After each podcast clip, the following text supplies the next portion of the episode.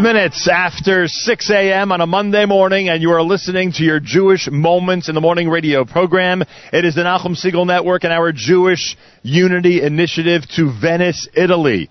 Everybody out there, head to the website at NachumSegal.com. We are on video. You could actually see this incredible site. Just moments ago, uh, ZK was panning to the entrance of the ghetto here in Venice, and I'm standing on a bridge just next to the uh, ghetto entrance on one of these beautiful canals in Venice, Italy. The Jewish Unity Initiative has chosen Venice because 500 years ago in 1516, the Jewish community of Venice, Italy was literally locked down every single night in this ghetto.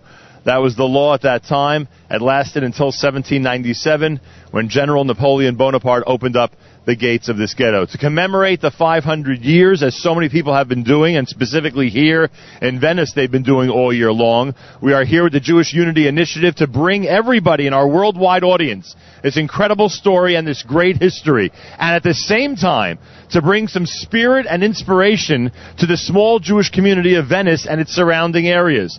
That is the reason why this past Saturday night we presented free of charge a beautiful Melave Malka, a David Fadida production starring Itzhak Dadya and Daniela Javiel in the beautiful Gimel Garden area of the Jewish ghetto.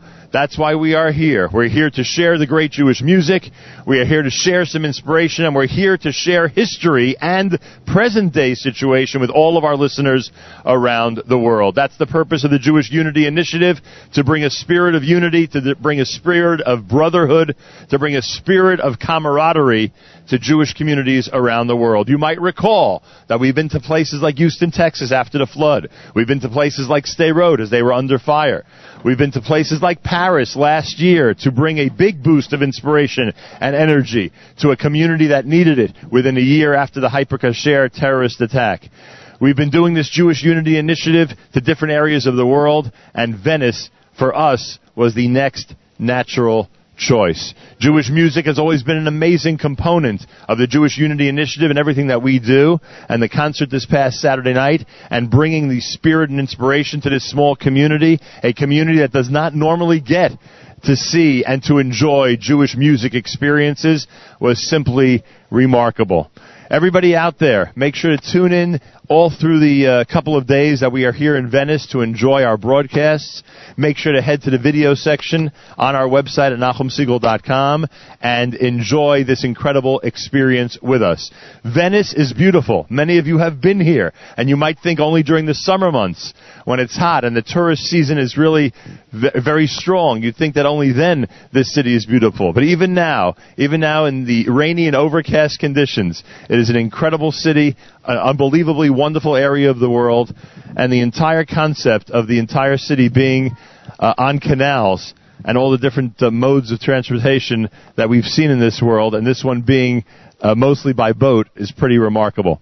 Everybody out there, you make sure to stay tuned with us as we bring you this experience all through Monday, all through this broadcast here at JM and the AM. We're going to be speaking to some of the personalities that could brief us on the incredible history of the Venetian ghetto, that are going to be able to tell us about the rich history of the last few hundred years, and they'll be able to enlighten us about the incredible history of this unbelievable area. At the same time, we're going to have a chance to spend some time speaking about the present day ghetto and what's happening now and about the small Jewish community and all the people that come from around the world to visit. This is one of the reasons we are here to make sure to not only live the past, but also to live the present as well and bring it to you in this form. So enjoy, enjoy this experience with us as the Jewish Unity Initiative has arrived in Venice, Italy.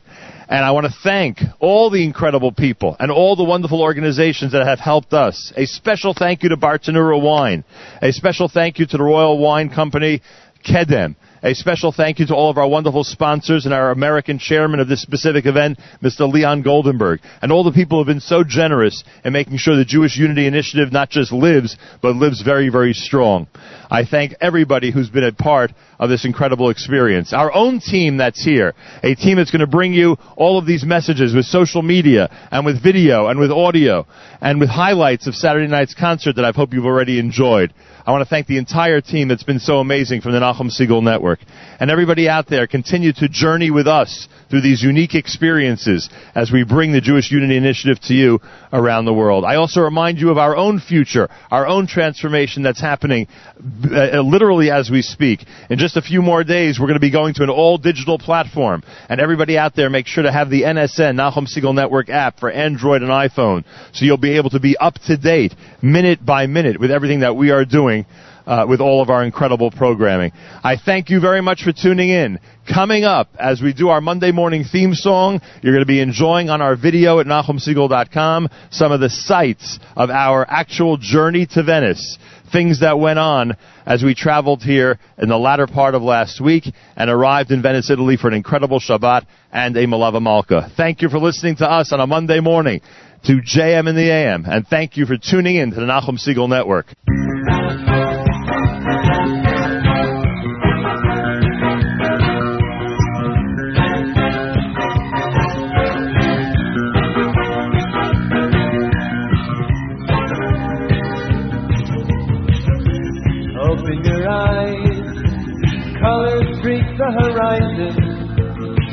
One step in the sunshine, then smile.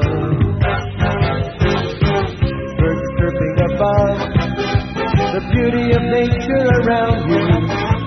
Marvelous wonders around you, it's so very clear, oh so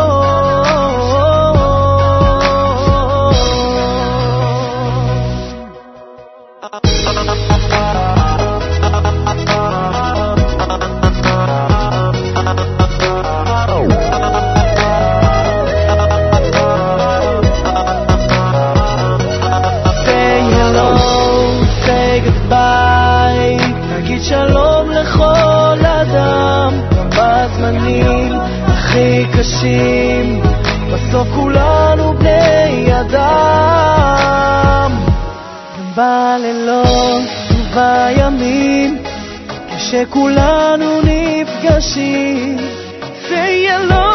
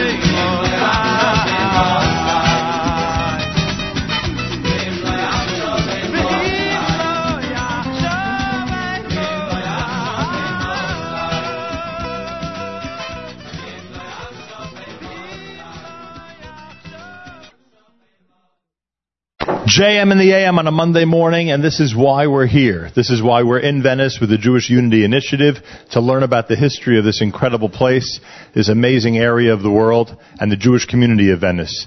Uh, we are here in the Jewish Museum. I remind all of our listeners that there's a video right now available at NachumSegal.com where you could watch all of these proceedings as we do a walkthrough of the museum. And of course, if you're listening on the radio or anywhere around the world through any of our audio sources, you are going to hear about the history of the Jews of Venice uh, right now during the first part of today's broadcast. We are in the Jewish Museum. In the backdrop is the actual declaration from 1516, or a replica, I should say, of the Declaration of 1516, which required the Jews to live in this ghetto, uh, the first Jewish ghetto 500 years ago. And we're here today with the curator and co-director of the Jewish Museum of Venice, as Marcella Ansaldi, who's with me. Thank you very much for joining us today. I'm Marcella Ansaldi, and I'm a member of the Jewish community of Venice. Uh, we are here in the uh, historical room, we call historical room, to explain the history of a Jew who came from uh, uh, North Europe at the beginning of the uh, 14th century. And uh, the first uh, uh, Jew came from uh, uh, mm, the north of Europe, uh, most uh, from uh, Germany, uh, for two reasons. Uh, one, for the pogrom uh, that it was uh, on the north, and uh, the second, it was because the economical situation of Serenissima, it was really, really interesting for merchants. The first lapide, stone, in the uh, get in the Lido, it was uh, uh, at uh, the beginning of the 14th century, and in the Lido Cemetery, it's uh, a little island near Venice. Uh, we have uh, uh, an historical part. Uh, of uh, um, the Jewish community. Uh, we uh, we were we Jewish were in Venice as merchant, and they can lived here. But uh, the Republic uh, Serenissima, when they uh, uh, are uh, mm, few, they were absolutely uh, in accord with the Jewish community. But Right. after that, in at the beginning of uh, uh, 16th century, uh, there were a big immigration of Jews from uh, uh, German, and uh, um, in two days, the Repubblica decided to uh, put all Jews inside the ghetto. And this was for their own security, or they were worried about other things? No, not only for own security. It was more for the security of the Venetian citizens. And uh, uh, it was uh, a very big discussion inside the Republic Serenissima, inside the Consiglio dei Dieci, about this immigration. Because one part of uh, uh, the aristocratic uh, member, they are not convinced you to, to put in a part in a different part Jewish. But uh, the merchant in the Rialto uh, was not happy at all that uh, there are many, many Jews who do the same uh, work. Right. This is the reason why they ask to uh, recognize a special contract, uh, the condotta. And the first contract uh, uh, from uh, uh, mm, 16th century and 15, between 16. yeah, 15, 16. Right. And it was uh, between the Serenissima and the Jewish community, the German Jewish community at the time. It was in uh, 1560, uh, 1516 Right. and it was the Doge uh, Leonardo Loredan who decided to um, to do these limits. And uh, uh, but inside the ghetto, the Jewish uh, first built the synagogue, the German synagogue, in 1528. It was not exactly what they, the Serenissima uh, they given the permission to build that. And uh, this is the reason why the synagogue is inside uh, the uh, urban. Uh, uh, A regular building. Yeah, a regular building. Right. All right. So this is this is in fact the contract.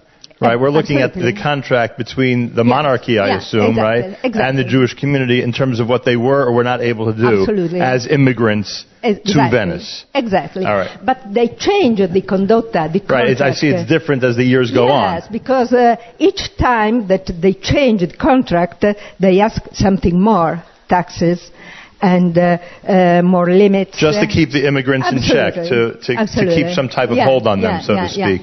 And before that, were, were, was there an active uh, was there an active Jewish community in the business world in Venice before that? Before that big immigration of No. the 1500s? So it was a very small community Ma- before that. Very small. So, so yes. all these immigrants come in and they're worried about the, Absolutely, about the immigrants taking their jobs. The government makes a deal with these immigrants about how to behave in the business world, etc. And this is what we're looking at right now. These official documents or, or uh, replicas or images of them Absolutely. uh, that was declared 500 years ago. First time there was ever a ghetto anywhere in the world, right? That would hold Jews or anybody in a specific area. Exactly. And exactly. the word ghetto is an Italian word, in fact. No, it's a, a German. It's a German word. Yeah, it was ghetto. It was a foundry because it was a, not a, a, a very important uh, place. That Right. one. It was a, uh, a place not very uh, healthy. Right, and, and until today, the word ghetto is still used to describe anywhere where people are held in a specific small area. Exactly. Okay, so this is the declaration. What do we have after that? At, at the time, uh, the immigrant the was uh, uh, 600,000, the most uh, people Right. who came from uh, uh, the, the moment of the, the top of the immigration. Right. And uh, what is uh, interesting for us for today, for the Jewish community, that uh, this museum is not only a museum, it's really the heart of the ghetto and the heart of our uh, tradition. And we hope through the museum to to to go uh, through the future. the history and, and, and to continue to the future. And, and just to emphasize your point, uh, in other words, not only, where we are standing right now, thousands of Jews lived hundreds of years ago uh, together, and where we are in this building, they prayed as well. They prayed as a community in the synagogue that we're going to see later. Uh, behind us right now, these are items, I assume, from that era of German Jewry in Venice. Exactly. This is uh, uh, for Tzedakah. Right, a tzedakah box. Yeah. And a, and a Chanukiah, a menorah. the ha- yeah. And this is a prayer book. Right. Uh, but all this object come from the Jewish community, Right. come from the synagogues, and synagogues was uh, in use uh, from uh, uh, 16th century to today. Right. Only the period of the Shoah was closed. Right, the synagogue was closed during the war. Yeah. Uh, then, of course, as you would suspect, the Italian community also had a big influence on Venice. What are we looking at here? Yes, uh, this is a very special uh, thing because we have the atarot in wood. It's very poor atarot and a pair of rimonim in wood too. It's absolutely unusual because uh, gold it was uh, uh, Too uh, expensive? yeah, too expensive. Silver it was expensive too, and the jewels for the condotta, for the contract, uh, didn't uh, work with the, this uh, very uh, important material because they can't. It's JM and the AM as we uh, broadcast from the Jewish Museum of Venice. The items that we're looking at right now from what we call the Italian era is from around what year? These are from around how long ago? How long Uh, ago? it's, it was from uh, 16th century. Also from the 16th Yeah. century. Okay, we move on as we continue a walking tour of the Jewish Museum in Venice. It's Nachum Segal speaking to Marcella Ansaldi, who is the uh, curator and co-director here at the museum. What are we looking at now? We are in front of the Levantine uh, um, part. Levantine and Spanish came from uh, uh, after the pogrom in uh, Spanish, and uh, at the end of um, 1500s. yeah, Yeah. 1500, and uh, they are more uh, rich. Right. They were wealthier, a wealthier yeah. community. Yeah. Now I'm beginning to understand why that era was so important because so many different groups of Jews were escaping persecution or looking for better opportunity Yeah. all at the same time. yeah, so this community just started to grow and grow and hence we had so many Exactly. different uh, synagogues you know, representing different communities. This is all happening in the, fif- in the 1500s. And this is uh, the reason why many Jews uh, looked to Venice, uh, to Se- Serenissima, and uh, uh, they prefer to live there than in uh, Rome, for Right. example. It was because the Serenissima Republic, it was uh, not really in good uh, relation with the church and Pope. Right, and that made it, and, and- and that made it easier for the Jews. Yeah, absolutely. Yeah. Uh, if you put yourself in the context of those days, then certainly. Um, here we have what? What is this? Uh, this is uh, Ponentini, and you can look at tik. Uh, it's a, a tik. It's a box to to put the uh, For the scroll, Torah. scroll, and uh, uh, usually it was a Sephardic uh, tradition. Here. Uh, it was be- before it was only for Sephard, and after uh, there was there were many many tradition who came from Sepharad who was accepted from uh, uh, Ashkenaz, Right. and they began to live together because at the beginning it was uh, uh, each one has uh, his uh, rabbi, uh, his uh, synagogue, Right. uh, tradition works, uh, uh, shops, and Right. And again, if you piece it together historically, this is right after the expulsion from Spain, yet another group of people that's looking for a place to go to. It's all happening at the same time. exactly. Um, and what do we have here? We Some are, of the cultural life in Venice yeah, at that time. cultural life. Uh, we are. Uh, we were uh, inside a Hazer. Uh, uh, Hazer. It was a. Uh, Courtyard? c- uh, court. A court. Yeah. And uh, uh, in the Venetian uh, language, it was Hazer. Okay. and uh, they didn't call ghetto Jewish. You, they didn't use ghetto. They didn't like using that word. Yeah. It was a demeaning term. Yes. And Hazar was the the Like a the term. courtyard, Yeah, right? Exactly. And they tried to begin uh, to study to have a relationship uh, with the uh, Venetian people, but uh, uh, more in the culture that uh, in the uh, only in the merchant uh, in the commerce and uh, um, uh, they can't uh, print books but uh, they are mm, they wrote books for Christian In the ghetto. In the ghetto and uh, outside the ghetto during the morning. So there was, so there was, there was a, Jew, a Jewish culture, and there was also a culture because they dealt with certain people in business. Yeah. So they had a, a Venetian or or or Italian culture as well.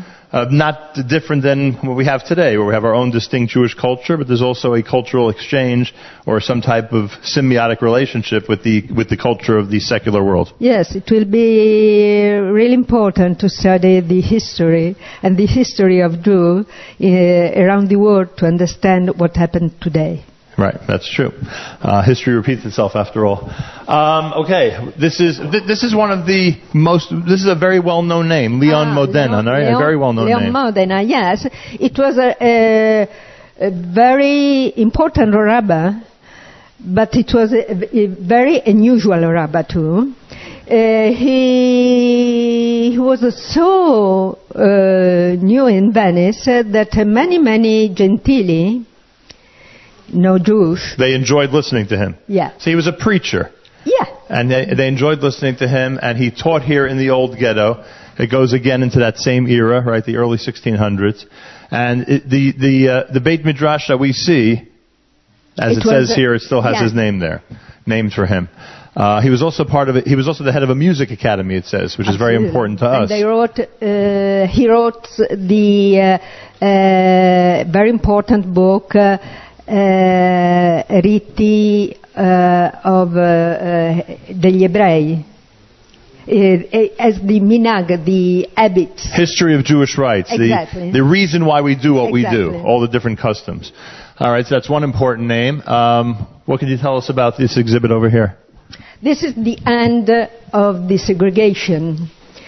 The end of the segregation. At the time of Napoleon. Exactly. so When Napoleon, the young general, comes in here. Mhm.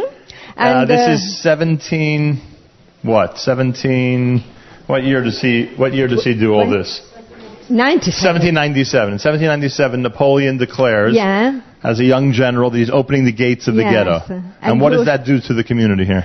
Uh, we have some documents about that period. Uh, It's a really kind document because uh, Jews uh, dance. All They were together. celebrating. yeah. It was a big celebration. Yeah. That now they'd And be able to, to assimilate they- into yeah, regular absolutely, society. Yeah. And is that what happened? And, uh, Did they start leaving the ghetto immediately? Immediately, if they can. And they can because, afford uh, Yeah. And they can build uh, apartment, Right. house Outside. outside. Um, within the, uh, let's let's go over here where we have the uh, we have the, the most exhibit about important uh, um, uh, printing right was in Venice, right? In Venice, It, it was yes. the printing capital of Europe at that time. Absolutely, yes. And these are some of the of the works that were printed here. Yeah. This is an example of uh, censura. How, we, how, how is the censura? Censorship. Censorship. What do you mean an example? That they actually they yeah. took the Shulchan Aruch. If you Yeah. see the ZK, you could you could uh, um, what's the word? You could zoom in on that. Focus. They actually took the Shulchan Aruch and they, what they didn't like, they blacked out. Yeah. They censored the the halachic uh, code of the Jewish people. But uh, sometimes they can't read, and uh, Jewish, Jewish read. Right? They couldn't Read. read the language. Yes, and uh, sometimes they not read uh, read exactly what it was. uh, Right. So they may, they may have made a mistake in their censorship. And then this is a volume of the Gemara. This is a, a, a volume of Talmud. This Talmud. Uh, this is a very interesting because uh, the Talmud, uh, this kind of uh, uh, printing, it was typical uh, from uh, Venice after uh, uh, mm, Aldo Manuzio, a, a printer, and they used after this kind of we used to of study. This is actually, I think, a Mishnah with the perush of the Rambam in it.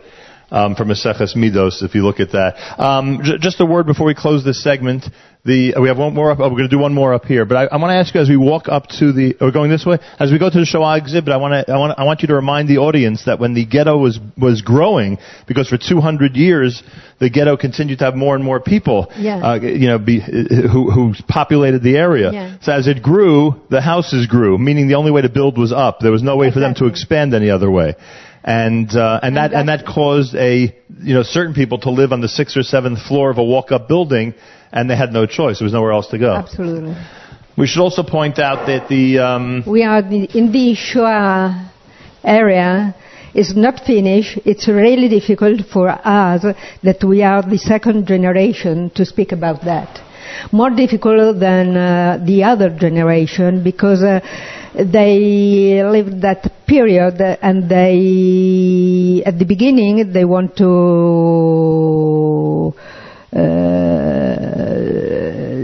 remember nothing and uh, live in. Uh, oh, they wanted to deny what happened. Yeah. And now, and now there's a resurgence of memorials and, and remembrances of what actually Mm-hmm. did happen. The Jews, who, the Jews who went from Venice to the concentration camps were actually taken from the center of the ghetto, correct? Exactly. And about 250 Jews were murdered during the Shoah Yeah. and, and from from this area, which is a lot if you think of the population in the early part of the 20th century Mm-hmm. here in the Venetian ghetto. And then you're looking at a, we're looking at a photograph here of this is literally the day of liberation as it was being celebrated in the ghetto, Yeah. correct? Uh, Venice was uh, liberated on uh, uh, April 29, and this is 1945. 1945. And uh, this is the, a photo that we met inside um, uh, a tiroir. No, tiroir. It's in French. A drawer. You found the photo in a Yeah, drawer. yeah. This photo was found in a drawer Yeah. from that day in April 1945. Uh, ten, ten years ago. this gentleman is from the It English was- army? Yes, it was the English army, and uh, because we haven't uh, rabbi, rabbi. Right, there was no rabbi. No, there and, were. and these are the same Rimonim that we saw earlier Exactly. on the Torah that was taken out of the shul, I'm sure, to And celebrate with it. It's the first time that uh, uh, the Torah ro- scroll uh, Was outside? Out, was outside. it's a good reason. This woman over here in the corner, I don't know if you can get that, ZK, is your mother. This is your mother on that day in April 1945. Tell us a minute about your family history. They are not uh, uh, Venetian. They came from Belgium, and it was uh, foreign for uh, uh, Italian uh, um, government. And this is the reason why, at the beginning in uh, uh, uh, 1938, they had the first problem because uh, my grandfather uh, lost uh, the work and um, they have no tessere annonarie, they have no mm, car to car to to buy milk. Oh, rations and milk and right, Yeah. right. They could, they had no food. Yeah, and uh, um, all my family, one part of my family came from uh, Hungary, and but uh, they had uh, the passport, the Belgian passport, all, Right. and uh, Belgium was uh, against Germany. Were they living in the ghetto? No, They were outside the ghetto. Outside the ghetto. What city? Uh, in uh, in Venice. In Venice, but in on the Venice, mainland. not in the ghetto, but Right. uh, they live in the countryside because my uncle had a very strong disease in uh, um, Oh, he, he needed the country atmosphere. yeah. Uh, we're with Marce- Marcella Ansaldi. She is the curator and co-director here at the Jewish Museum in Venice. We are closing out this first segment as we've toured around the permanent exhibit that I know 99% of our audience is never going to see. I hope you have enjoyed at least getting this perspective both in audio and video fashion. I remind you that the video is on right now at NachumSegal.com. You can see everything we've spoken about. Those of you who are watching as we speak, you know exactly what I mean. And of course, we're going to continue with plenty more. We are here with the Jewish Unity Initiative to bring this history and present day Venice, this incredible Jewish community, even though it's small, it's an incredibly, uh, incredibly intriguing story of the past and present, and we are bringing it to you on this edition of JM in the AM.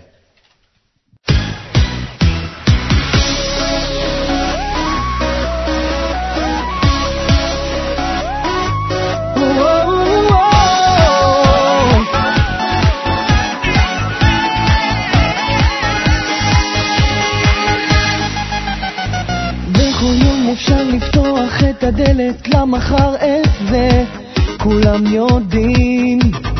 בלילות ובימים, לזרום עם החיים, להתחדש מבפנים, כשהכל סביב פורח.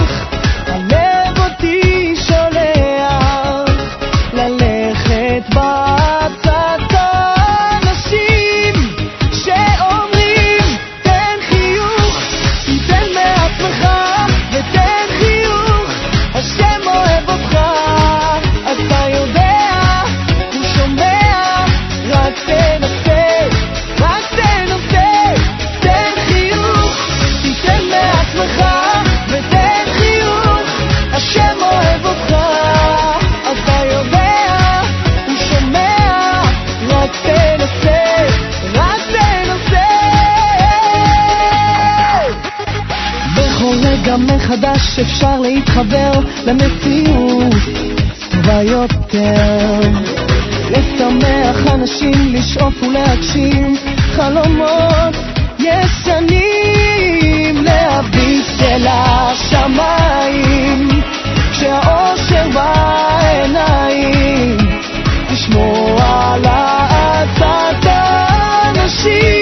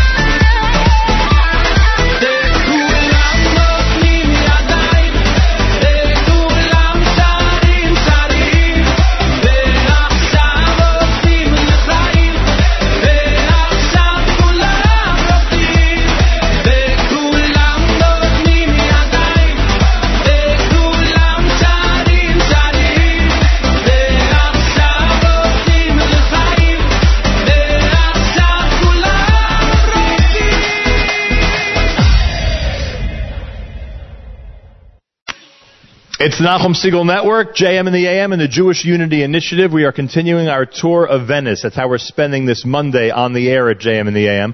I remind everybody you could hear all of this on all of our audio platforms around the world, and of course locally on radio. And you could see everything that we're doing right now by going to our website at nachumsegal.com. This video, this actual video presentation of the Venetian Jewish community and some of the key areas that we want to visit, that we're going to be visiting, uh, is up right now. The video at nachumsegal.com. Go there and enjoy. We are inside the German synagogue of the Venetian ghetto, meaning immigrants from Germany to this area built this synagogue for their own community, for their own congregation. And Roberta Flavia is here. She's a tour guide here at the museum, the uh, Jewish Museum of Venice and she is the head of the educational programs here at the museum. Roberta, thank you for being here Thank today. Thank you, thank you. Hello, Thank you for inviting us to Venice. Thank you. We are very pre- we are very glad to have you here. We appreciate that. We are sitting now Yeah, in a synagogue that had people sitting in it 500 years ago. exactly. This is the first synagogue which was built in Venice in 1528. So really, a few years later, the first uh, contract to live in Venice for the Jews, which was in 1516. So That's a- almost 500 years. So this is the fir- almost 500 years. So this is the first synagogue to be built.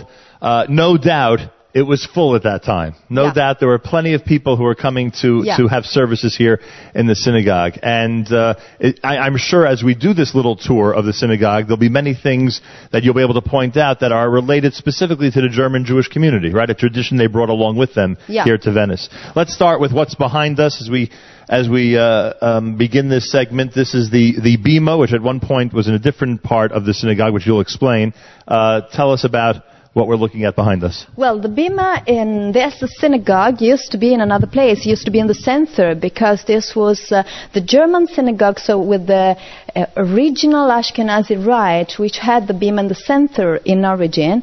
Uh, but the bima was moved where we can see it now, so at the back, um, in 1801, 1802, when the floor cracked. It was a practical weight. reason. It was a practical reason, absolutely. and um, if we could, uh, if we could, It's all wood, uh, so Right. it's all gilded, and uh, even if it was not so heavy, but for Venice, the center of the floor can be a problem for this. Right, and, and there were two situations that they were facing at that time. Yeah. The first was that the synagogue had to be built in a pre-existing building, right? They couldn't build out No. anywhere in the anywhere in town.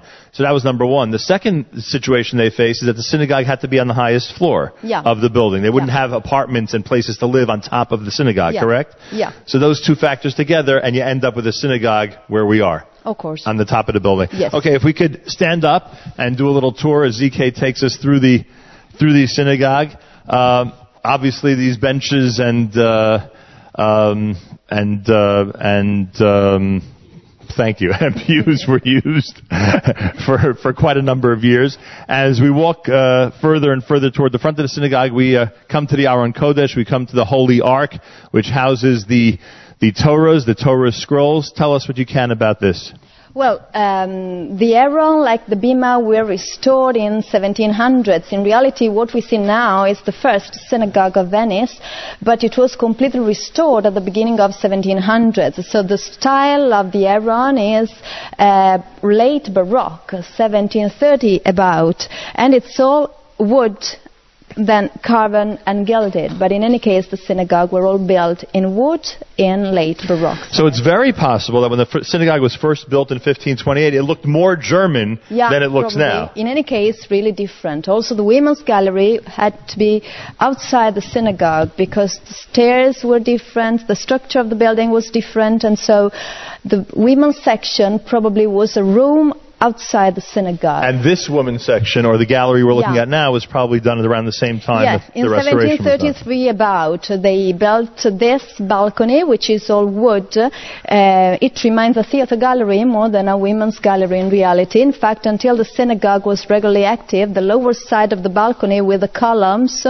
we see uh, used to be hidden with a curtain to be kosher. Mm, interesting. And the uh, if you look around the uh, uh, uh, the interior of the synagogue, Yeah. the Ten Commandments in Hebrew Yeah. are uh, are on display. They're, they're, they're all the words from the Ten Commandments, which is not unusual, obviously, for any synagogue. No, no. Uh, some of them include them in the front, which you have here on the Aron Kodesh as well. Inside, yeah. This is, makes it even more beautiful. And um, the, um, the, the synagogue the synagogue has a special charm to it that um, that I would hope it's still in some type of use today. Is there still any type of active congregation on a, any type of regular basis that still uses the very first synagogue that was built in Venice? Well, now this synagogue is active once a year, uh, the last one of Sukkot for Rosh Hashanah Rabbah, uh, or under request for private celebrations. But this is only, well, if if it's if it happens. Otherwise, once a year only. That's it, just one time a year. Okay. With we- a Sephardi rite, of course, because this is a Sephardi community. Right, so it's a Sephardic custom Yeah, synagogue. yeah. Uh, tell us about the ceiling. Tell us, uh, as ZK pans all the way up to the top, can you tell us anything special to mention regarding the ceiling of the Well, synagogue? the synagogue, uh, the ceiling was painted, of course, when the bima, uh, when the synagogue was restored. So we are again in, in, at the beginning of 1700s. Um, what we see in the little dome, it's uh, false. I mean, that was open to have the natural light on the bima, and it was closed when the bima was moved. that was the skylight. Yeah, it was a skylight. And the walls of the synagogue? And the walls are uh, decorated with this um, spatial decoration that we call marmorino. It's typical in Venice, and uh, uh, it's false marble. So painted. It seems marble, but it's painted. Probably because these people were not allowed to use, the Real Jewish marble. people were not allowed to use or buy marble. It was expensive. It was forbidden by expensive materials. And so the false marble was the way to give the same effect, to the same aesthetic to the synagogue, but respecting the rules. so they wanted it to look as nice as possible, even if they couldn't use the best material Yeah. in the uh, in the shul. Uh, well, there you have it. Anything else to mention, or does that cover everything?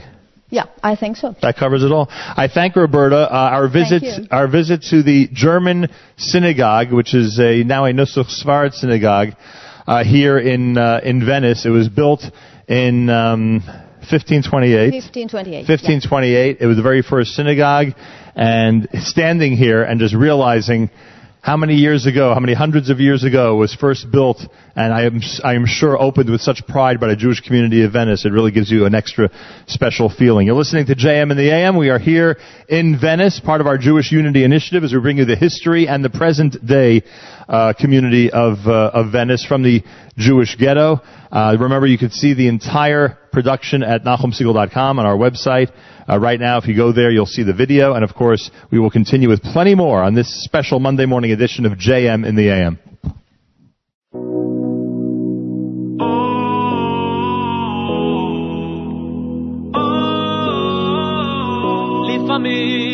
הפחד משתק אותך כמעט מבפנים, אין מילים רק להשפיל את המבט אתה מבין אין דרך לעבור ואין לחזור. וכל מה שהיה לעולם לא יחזור. בסוף כל הדרכים נשקף לו האור. אז אל תשכח תמיד תזכור. כל העולם הזה הוא גשת יחזור שלא נגמר אבל תזכור תמיד שהעיקר לא לפחד, לא, לא, לא לפחד כלל.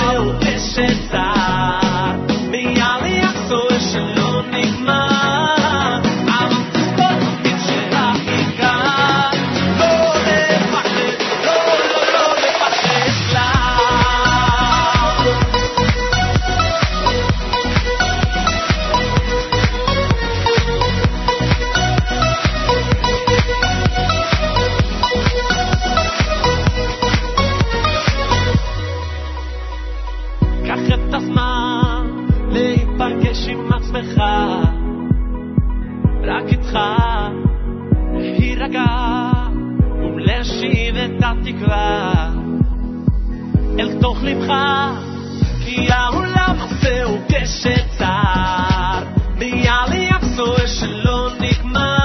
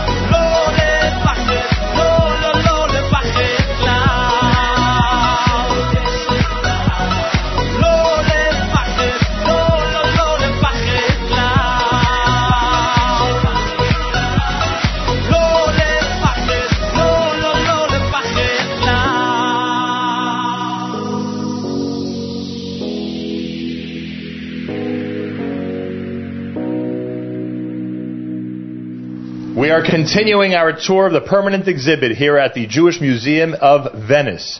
Uh, Nachum Segal, JM and the AM, the Nachum Segal Network Jewish Unity Initiative. Everything we're about to discuss, you can see on video right now. If you go to NachumSegal.com, the video is on our homepage, and of course, you'll be listening to this conversation on all of our audio platforms. We are again rejoined by Marcella Ansaldi, who is the curator and the co-director of the Jewish Museum of Venice, and we are now, uh, for the first time, going to meet Barbara Del Marcado. Barbara is, uh, has coordinated the entire 500th commemoration. That's what we're saying, Barbara. 500th commemoration of the uh, Jewish community of Venice, of the uh, of the establishment of the ghetto back in 1516, and she was the very first person that Miriam L. Wallach contacted uh, in a cold email just to see if there's any interest in us coming to be here in Venice and to tell this story. So thank you, Barbara, and welcome to the show. I'm so glad I replied to that email. yes, we're also very glad you replied to that email, uh, and also has been working very hard with our own producer Mark Zamek to make this as uh, as interesting and detailed a program as possible. We are standing, Marcella, in front of a Torah scroll, in front of a Sefer Torah. What could you tell us about this Torah? Uh, in this room, we have all the collection of the Jewish community. These objects are in use today, not every Not Shabbat. day. Right. but uh, if we need other uh, atarot or rimonim uh, due in the synagogue, uh, we can use that one. They Because, actually uh, come to the museum, and what a statement that is! Because it's our history, right. and uh, this is so important for uh, Venetian uh, uh, community. Right, but we, we, we, we often look at Jewish communities as going to eventually be in museums, God forbid. Here, if a community today needs something, they go to the museum and bring it back out for use, which is an interesting concept. Uh, and this Torah is among them, of course. Yes, uh, this is a mantle and uh, the uh, uh, atara with the rimonim, but uh, on the uh, right of this room Right, we have this, all different rimonim. Uh, it was uh, most of uh, 18th century, and uh, it was uh, from the handcraft, not Jew. So Jews were not allowed to actually make these objects. They bought them Ah. from non-Jewish artisans who were making them outside the ghetto, and then they bought them and brought them here. Okay, so Jewish people were this not was allowed. one of the of the regulations. They were allowed to to do very few uh, jobs, and therefore. Right. So their own religious objects they were not able to do. They actually had to go to a vendor, right, a non-Jewish vendor who would go ahead and make it for them. Interesting. We move to this side, and uh, we see more artifacts. What are some of the things Yeah. we're looking at here? This is uh, uh, this part is for uh, uh, traditional holiday. This uh, we are in front uh, of uh, uh, and uh, mm, all Shaddaiot came from uh, uh, Venetian baby. And uh, we are in front of uh, Pesach to explain uh, for uh, to visitor non-Jewish what is the tradition in uh, the Jewish religion. All right, so this is Pesach, and obviously a Pesach Yeah. uh, um, uh, plate, as you mentioned, Yeah. and this is from And Purim, the Purim, the scroll of the Purim Esther. scroll of Esther, rather than Megillat And Esther. uh, this is uh, a lot of Chanukiot. that from different eras, Yes, they came from uh, North Europe, including one from 1746, Exactly. from Eastern Europe. Exactly. That's pretty amazing. And uh, at the beginning, we have the uh, Shabbat for the Kiddush, and uh, this is two um, Spice boxes. boxes. The psamim. Yeah, that they would, they, would- they would use after Shabbat. Exactly. Those are some of the artifacts that are here on permanent display at the museum. All of these are original. Nothing was purchased by the museum. They are all original. Were used here in the Venetian ghetto, uh, brought by different people of different Jewish Absolutely. cultures from around Europe uh, during the immigration to Venice. We are doing our Jewish Unity Initiative here in Venice, Italy, in the Jewish ghetto. Uh, we have uh, both Marcella and Barbara with us as we continue uh, to go through to the next area of the museum. This next part is going to show us some of the things that uh, were used for the Aron Kodesh, for the Holy Exactly, Arks, correct? Exactly. And we're going to follow down here. Excuse me. We're going to follow down here. The very first thing we see, Marcella This and Barbara, are the menorahs that were in the front of the synagogue, I assume, right? uh, Chanukiyot. Right, Chanukiot that were in Yeah. front of the synagogue during Chanukah. Yeah. They look like they they were used for Yeah. public purposes. Yeah. I don't think those type of Chanukiot were used in a private home. And At least this I don't is think really so. interesting. Uh, uh, the first one, it will be a Pidyon uh, dish. And For a pidyon haben? yeah, So when there was a pidyon haben, these were the silver platters that were used, I assume, to carry the baby. yeah. For the pidyon haben, wow. But uh, the, uh, the third one, it will be for uh, Pesach because uh, uh, it uh, absolutely not heavy, and it's uh, if you put a It's baby, very light? Yeah, if you put a baby. Oh, so this must be, uh, even though they call it a pidyon haben platter, you're saying Yeah. it was a Pesach Yeah. Uh, plate They because it's too light uh, to actually use for a baby. Behind us is a display of what looks like ktubot. These look like marriage contracts that were used at, Yeah. used at weddings. Yeah. These were used in the ghetto? Yes. Yes. Well, can you tell us- Not uh, all things. Uh, Some of them were used in the ghetto. Yeah, some of that. And we have a lot of um, uh, contract in the Museo Correr in Venice. Right, other marriage yeah, contracts. Yeah. Uh, these are ksubot that were used um, for different uh, weddings that took place here in the Venetian ghetto. In, not only in the Venetian ghetto, in the area. For in the other areas, Yeah. uh, other areas near of Italy as well. And here, uh, in this room, you could see the way I assume some of the holy arks, some of the Aron Kodesh were decorated. There are some uh, Arona Kodesh decoration, and uh, it's a very typical Venetian uh, uh, broderie because uh, this kind of red, for example, it was used uh, from the Doge. oh wow! And uh, um, the Venetian Jew bought the old tissue and they used that one uh, for new decoration for uh, Arona Kodesh or other things. So they refurbished it. Yeah. They renewed it in order to use it for the Aron Yeah. Kodesh. And this is a very important uh, piece for a very important uh, uh, history lady, because uh, we know uh, that uh, Stella Perugia uh, worked on this uh, um, uh, tissue, uh, yeah, during uh, all her life, 40 years. It was a lifelong project. Yeah. And this was used in the Venetian Jewish community? Absolutely, yes. Wow. At, uh, we have the name of the synagogue Where they each were used. where they use uh, on the other part of on the, the other tissue. side of it. This does look like a lifelong project, I can tell you that much, that's for sure. And a special room designated for parochas, uh, different parochas that were used um, uh, for the uh, Arone Kodesh, for the holy arks in the Venetian Jewish community, in the different synagogues. You're listening to JM in the AM, and our Jewish Unity Initiative has brought us to this incredible place. It's uh, the Venetian Jewish Ghetto, which is commemorating 500 years since its establishment by law in 1516. Um, I, if you'd like to see some of the things that we're talking about, you can go right now to NachumSegal.com and check out our video. And of course, our audio will continue on all of our regular platforms. I want to thank our incredible team, which continues to produce this radio show as we continue through the Jewish Museum. More coming up on a Monday morning at JM in the AM.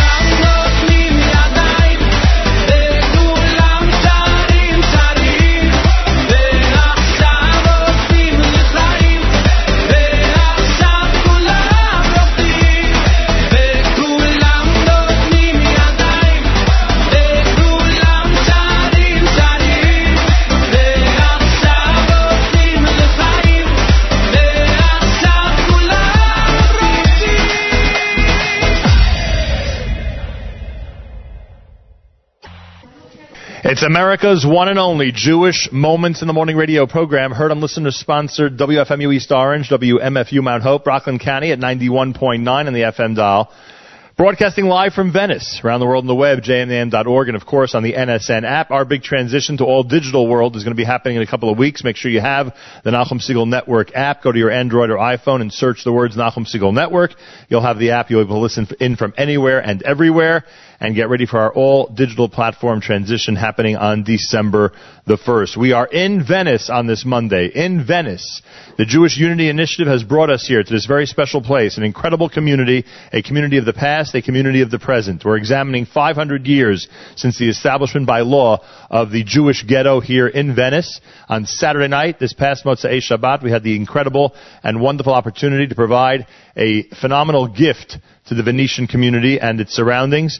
A beautiful Jewish music, Melave Malka, uh, that Itzik Dadya and Daniel Avi- Ahaviel headlined. And uh, now we are in the uh, post Melave Malka era of our visit, and we are continuing with this Monday broadcast at JM in the AM. We are sitting in the Canton Synagogue, the French Ashkenazi synagogue of uh, the Venetian ghetto. Uh, Francesco Trevisangeller is with us. He is normally a a, um, a tour guide uh, here at the Jewish Museum of Venice. Today he is serving as my co-host in the Canton Synagogue. Shalom, Francesco. Shalom, nice to meet you. This synagogue was built when? The synagogue was built in 1532. Just four years after the first, the German synagogue was built. Yes.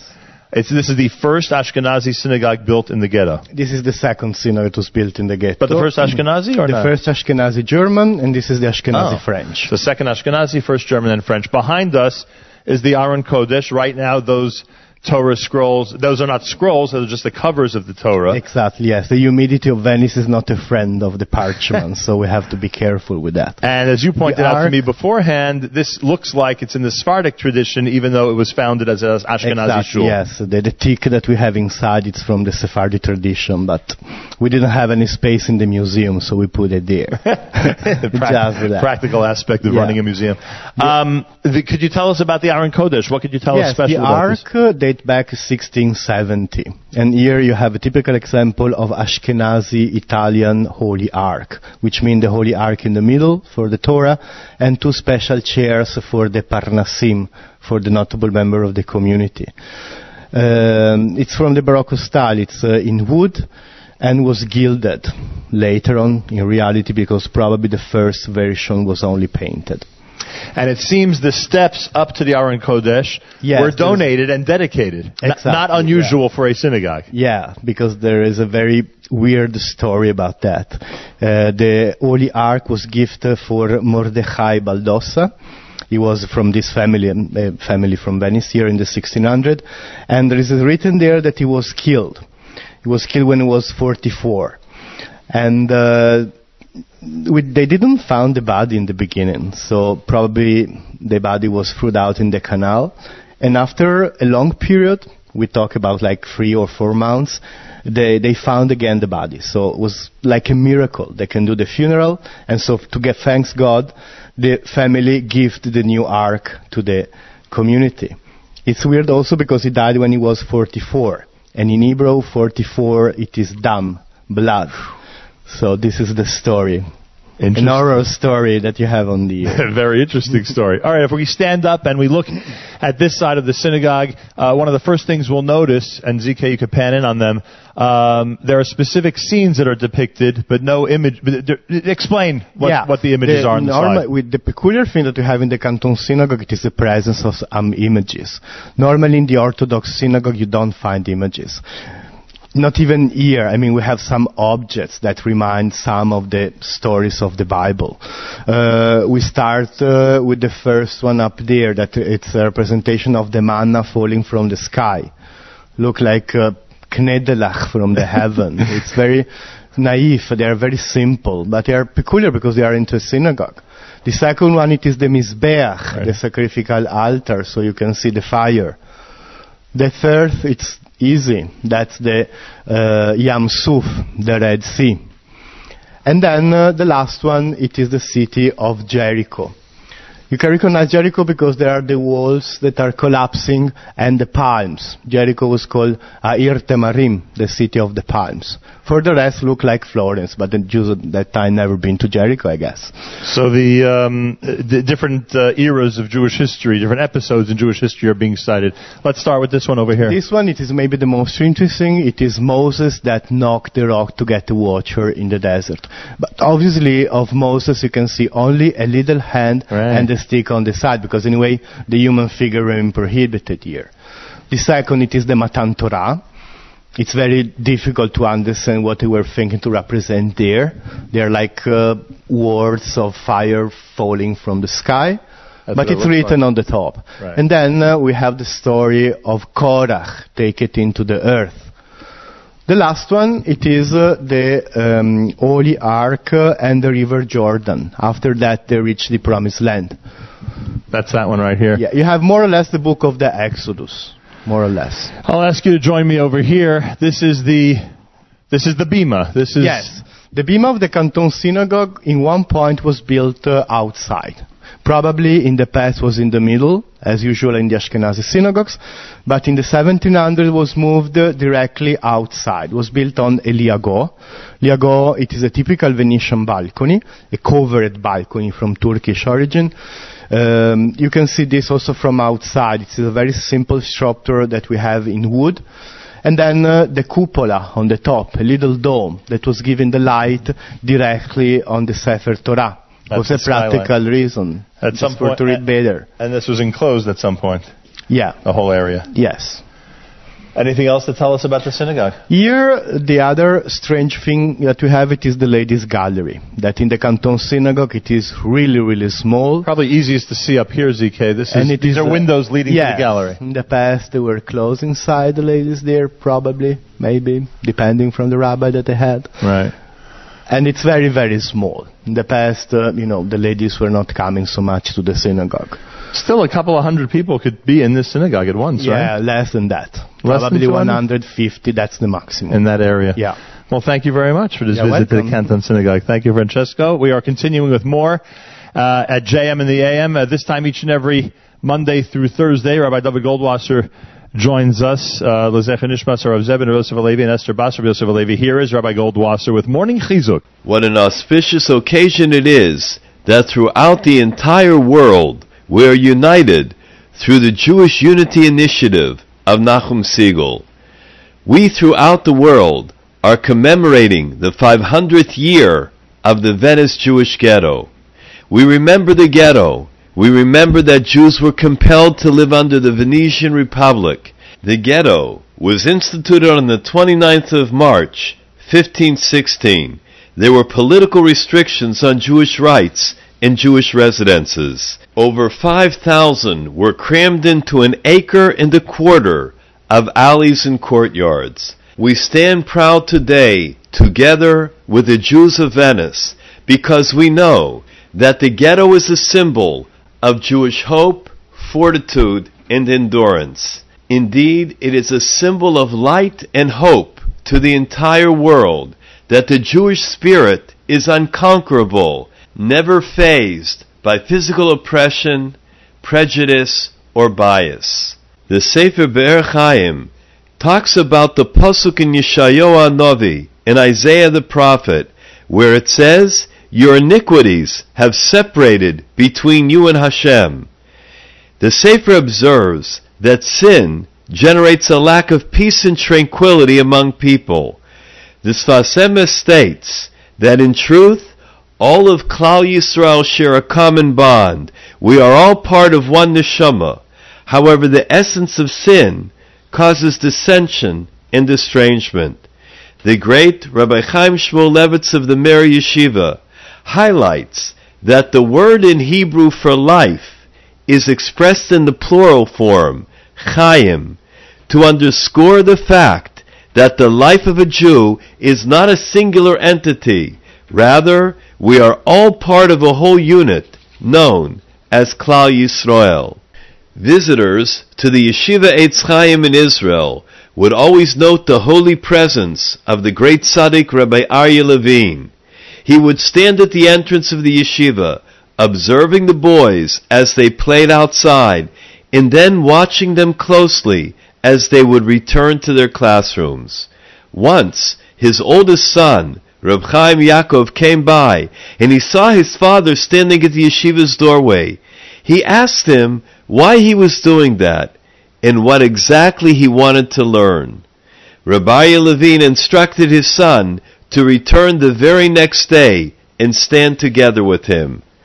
After the last boy had entered through the doors, Rabbi Aryeh Levine asked his son, Tell me, what did you see? Reb Chaim replied, What I saw was that some of the boys had certain behaviors. He saw one of the boys took a long time coming back to class. He didn't seem that interested in learning. And he saw another boy was pushing others on the way in. Rabbiah smiled and remarked, When I see the children come in, I identify other qualities. I see that Shlomi's pants are torn. His jacket is faded and worn. I see that Chaim's shoes are falling apart. From the look on Yossi's face, I would venture to say that he has eaten breakfast this morning and very possibly did not have dinner last night. How can we expect these boys to learn when they are lacking basic necessities? So Rabbi Levine would stand each day at the doorway so that he could grasp the particular needs of each student. Indeed, everyone felt the connection to Rabbi, from the inmates in prison to the people that were ill, to those that were confined, and to the young, tender children. they all felt that they were a very special part of the Klal. May we take that spirit of Achdus, unity, and Avas Yisrael, love for each other, and promote unity throughout the entire world. This has been Rabbi David Goldwasser bringing you morning chizuk. Have a nice day.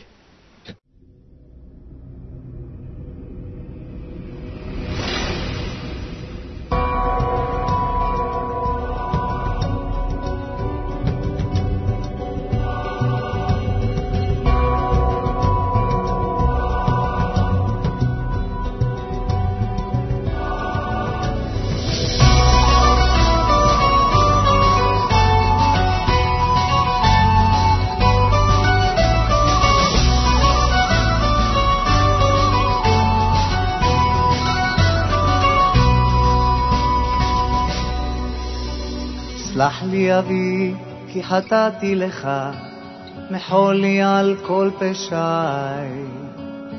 גם בימים ששכחתי אותך, היית תמיד בחיי. בכל הדרכים שהלכתי בעצם, היית לי נר לרגליי. הייתי עיוור, לא ראיתי מעבר, למה שהביטו עיניי. מלך מלכי המלכים, תודה על חיים, על אושר, על בכי, על צחוק. גם כשקשה לפעמים, גם אז אלוקים, אתה לעולם לא רחוק. מלך מלכי המלכים, תודה על חיים, על אושר, על בכי, על צחוק. גם כשקשה לפעמים, גם אז אלוקים, אתה לעולם לא רחוק. גם כי אלך בדרכי חשוכה, בטחתי בך אלוקיי. על חצי שני, על בכור וילדה, תודה גם על אושר בלי די. תודה על חגים, על שבת ששומרת, שלא ייגמר לעולם. כל יום שעובר בדרכי לגן עדן, שיוויתי אותך מול עיניי. מלך מלכי המלכים, תודה על חיים, על אושר, על בכי, על צחוק. גם כשקשה לפעמים, גם אז אלוקים, אתה לעולם לא רחוק.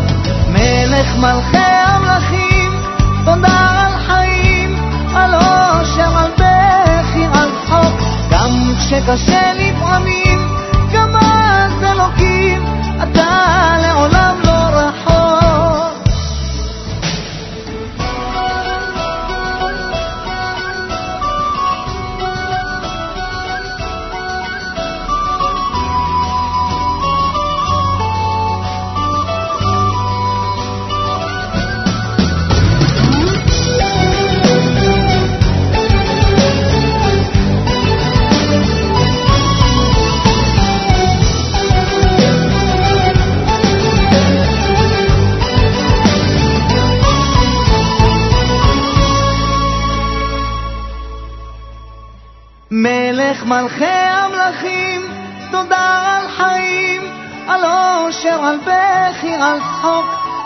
כשקשה לפעמים, גם אז אלוקים, אתה לעולם לא רחוק. מלך מלכי המלכים, תודה על חיים, על אושר, על בכי, על צחוק. גם כשקשה לפעמים, גם אז אלוקים, אתה לעולם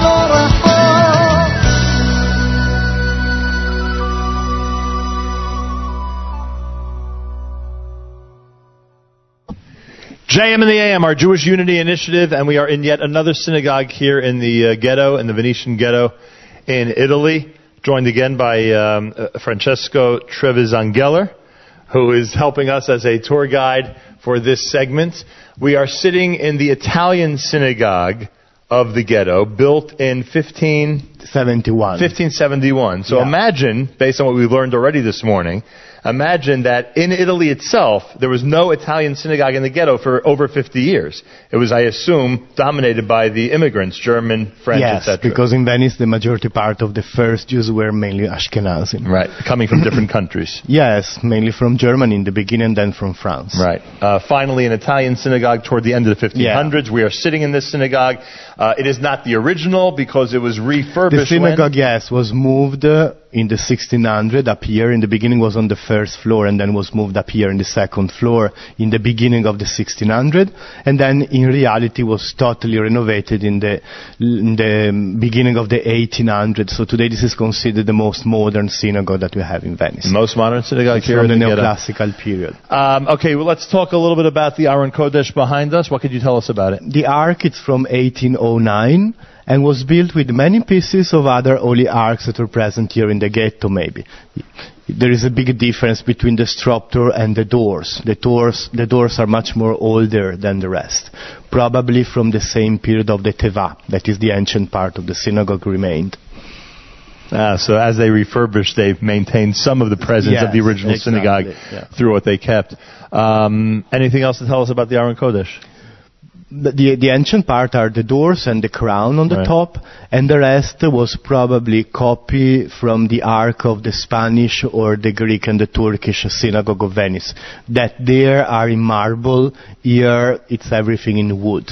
The, com- the Italian community of Venice was always the smaller and the poorest at the end community of the ghetto, so they didn't have all the And the money they fancier materials. Exactly right. I would assume that because Venice is the way it is with the canals, etc., it was not always easy to get supplies here and easy to get Apart material. that, because anyway, it was Venice was built with everything is coming from outside here, so it was Right. not- yeah. Okay, we're going to stand up, and uh, one of the first things we could point out is that there is an actual women's section, right? This was Yes. built with the women in mind, so they'd be able to come to services. Exactly. Probably before was the corridor that was in the beginning, then was moved up there in the second part of the 1800. They simply cut the windows and then they add a floor, like a mezzanino it is called in Italian. All right, mezzanine, I guess, would be the word in Yeah. English, right? and then if we go this way, uh, our cameras are, are, are starting to show the bima area of the synagogue. what yes, could you in tell us? here we prefer to call that teva. The teva. Yes, and here you have a typical Italian teva, which means very, very big and very, very high. Even too much. It's not even kosher. Normally the teva, in fact, doesn't have to be higher than the ark. But in Italy, oftenly you find that the bimot or the tevot are higher than the ark. Uh, this is from the late 1700.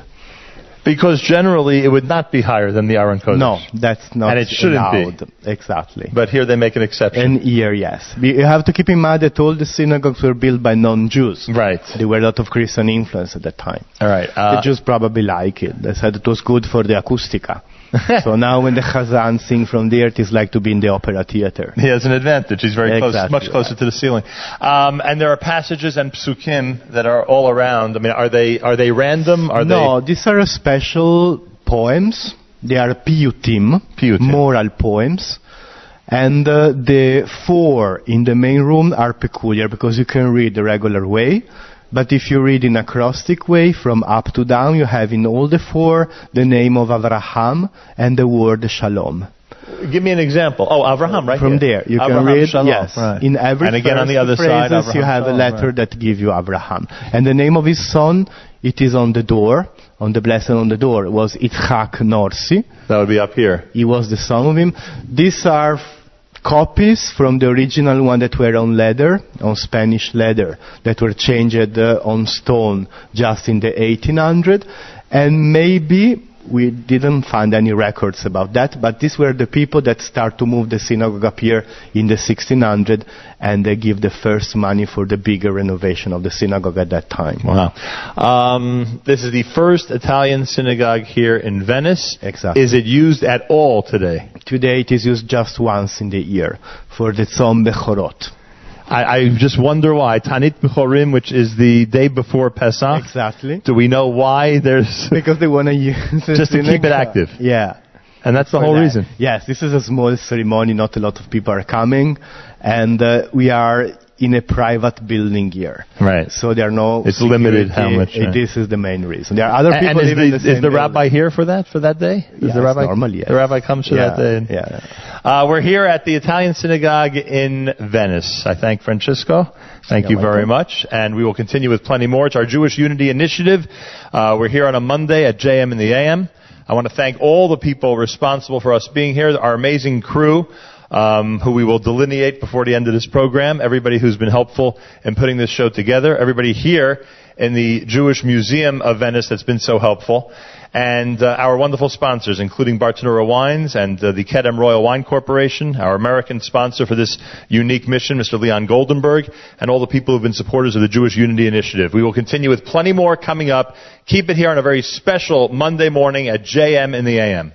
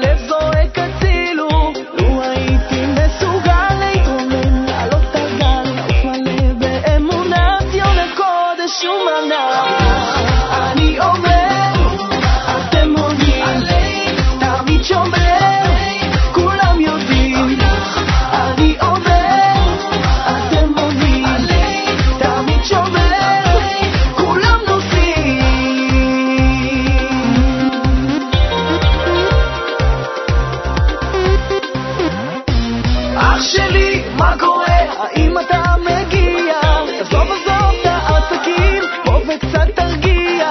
תקום יכול פה לעזור,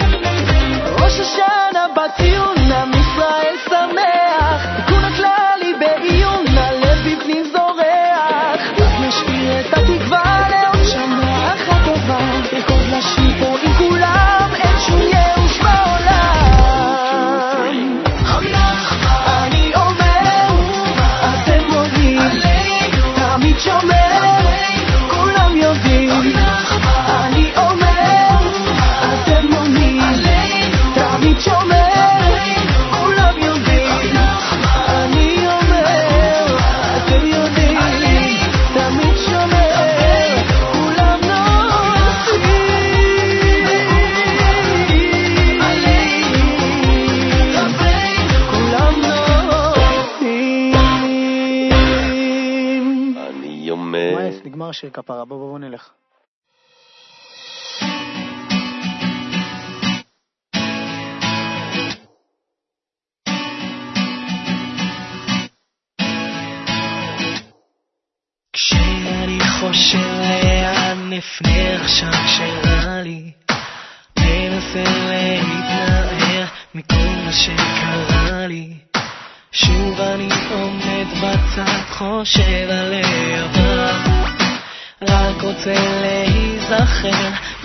Moshe Azar.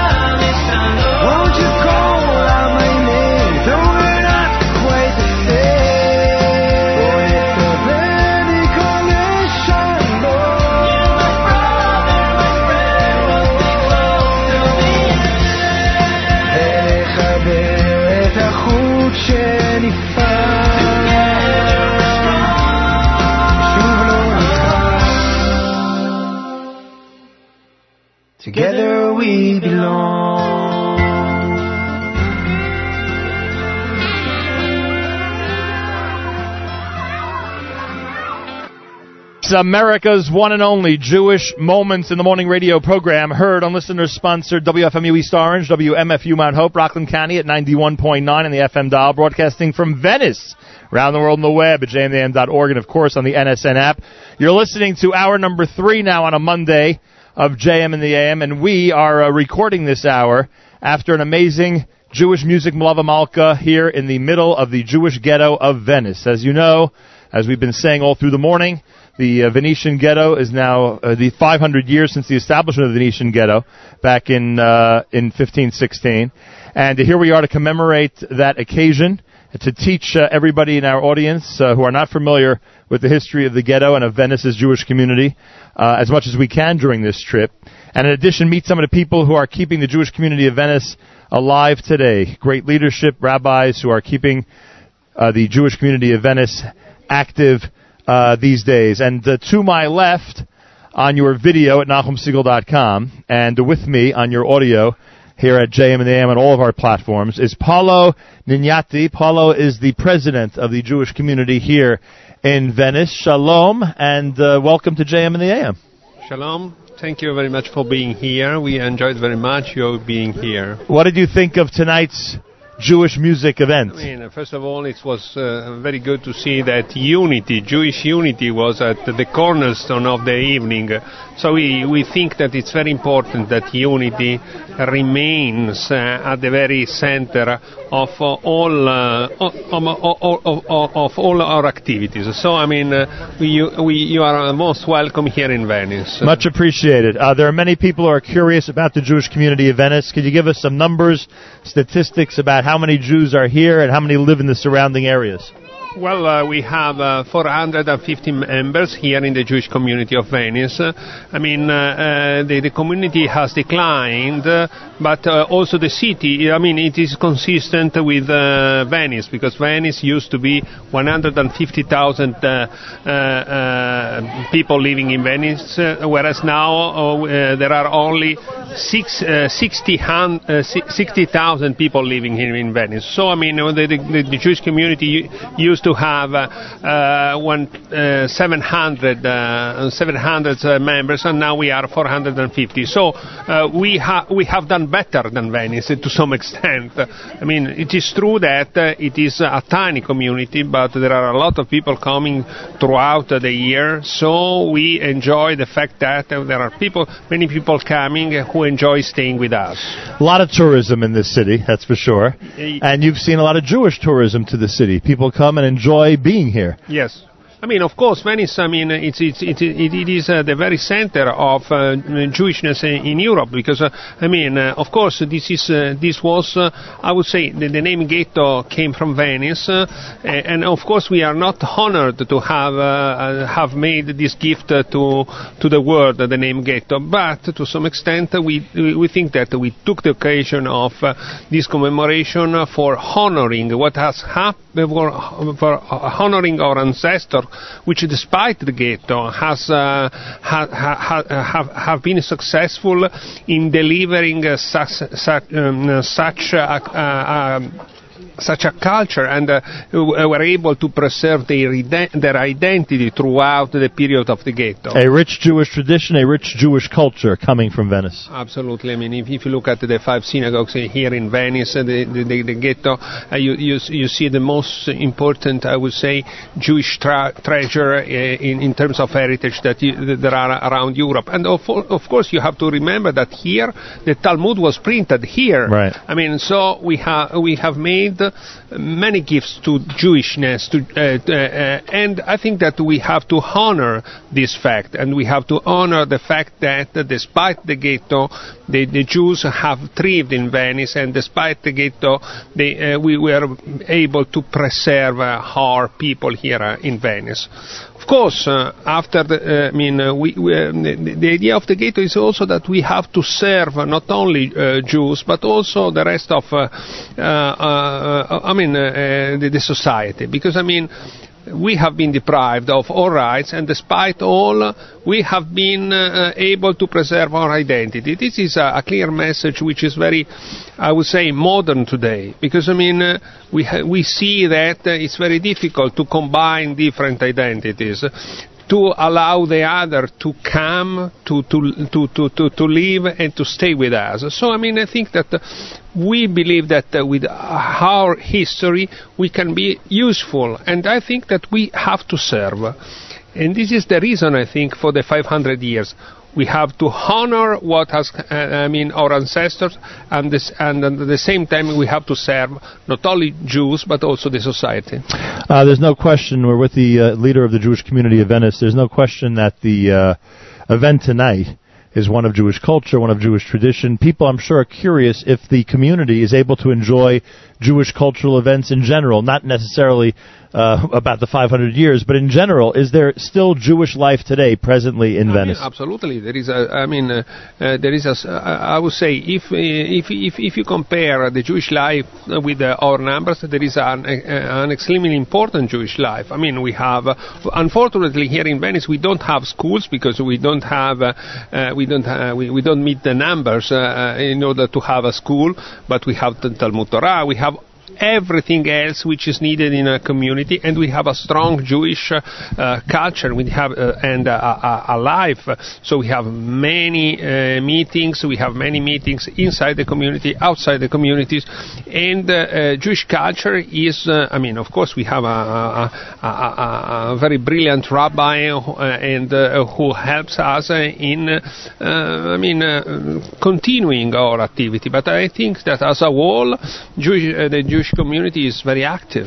So we've had a chance to speak about the past, and you just mentioned the present, and we had to, the chance to experience the present here tonight. What about the future? Do you think there will still be, a, as the community, as you described it, and the city in general, uh, dwindles in population, will there always be some type of core of a Jewish community here? I mean, I think that uh, uh, the, the, the, main goal of a Jewish community is to envisage uh, the future in a sense that, of course, we have to serve, I mean, we, we have to serve our members, but also we have to envisage uh, and preserve the possibility of having a Jewish life in Venice. This is our main task. In this respect, uh, it, it is very clear that we, we I mean, we need uh, we need uh, help, uh, and in a sense, I, I mean, better. Probably help is not the correct word. We have to strive to have uh, long-standing programs, and in, uh, in this respect, uh, we need uh, people coming to Venice because it's clear that the demography, as far as Venice is concerned, not only the Jewish Venice, is not sufficient, but uh, at the same time, with the fact that Venice is the center of many important cultural events and in respect of Jewish life can be the place where Jewish life is properly lived in a Jewish environment. Right. Uh, through this, we want to build our future. Uh, well, I think a lot of people who are listening to this broadcast, after hearing what went on here this Shabbat and Motzai Shabbat, I think they'll be interested in visiting Venice. You'll Uh, see a lot more people here, please God. Yes, but uh, you, you should tell them that they, they should make, they may consider to settle in Venice. You want them to live here permanently. You never know. Uh, you the know. first thing you have to do is invite them, and then you never know. They may stay stick around. You never know. Uh, Paolo Gnignati, he is the president of the Jewish community of Venice. Thank you so much for joining us, and thank you for having us here for this visit. Thank you very much to you for coming and visiting us. I appreciate that. Uh, uh, JM and the AM on this Monday morning as we continue, and I remind everybody we're going through our own transition. Uh, don't forget that we go to an old digital platform in just a couple of weeks, and make sure to be prepared for that digital platform by installing the NSN app on your iPhone or Android. Oh, we have a special treat coming up now. Um, and you could do that by uh, simply going to the uh, store on your app, on your uh, phone rather, and uh, installing the app and uh, joining us every single weekday between 6 and 9 and 24 hours a day, 6 days a week for all of our amazing programming at the Nachum Segal Network. Keep that in mind and join us. Back in February, there was a Jewish Unity Initiative journey that took place to Israel. Many of you, I'm sure, recall. Uh, we had an opportunity to be in Yerushalayim, to be in Tel Aviv, and to be at the Pina Chama, the Gush. And uh, the gentleman who joined us, one of the gentlemen who joined us on the musical side of the Dizengoff Tel Aviv visit was the great Daniel Ahaviel, who was with us tonight in Venice, a concert, a Melave Malka that I hope you already have seen online at NachumSegal.com in our video section. I Hope you've already searched for it and you've gone ahead and watched how incredible a performance it was.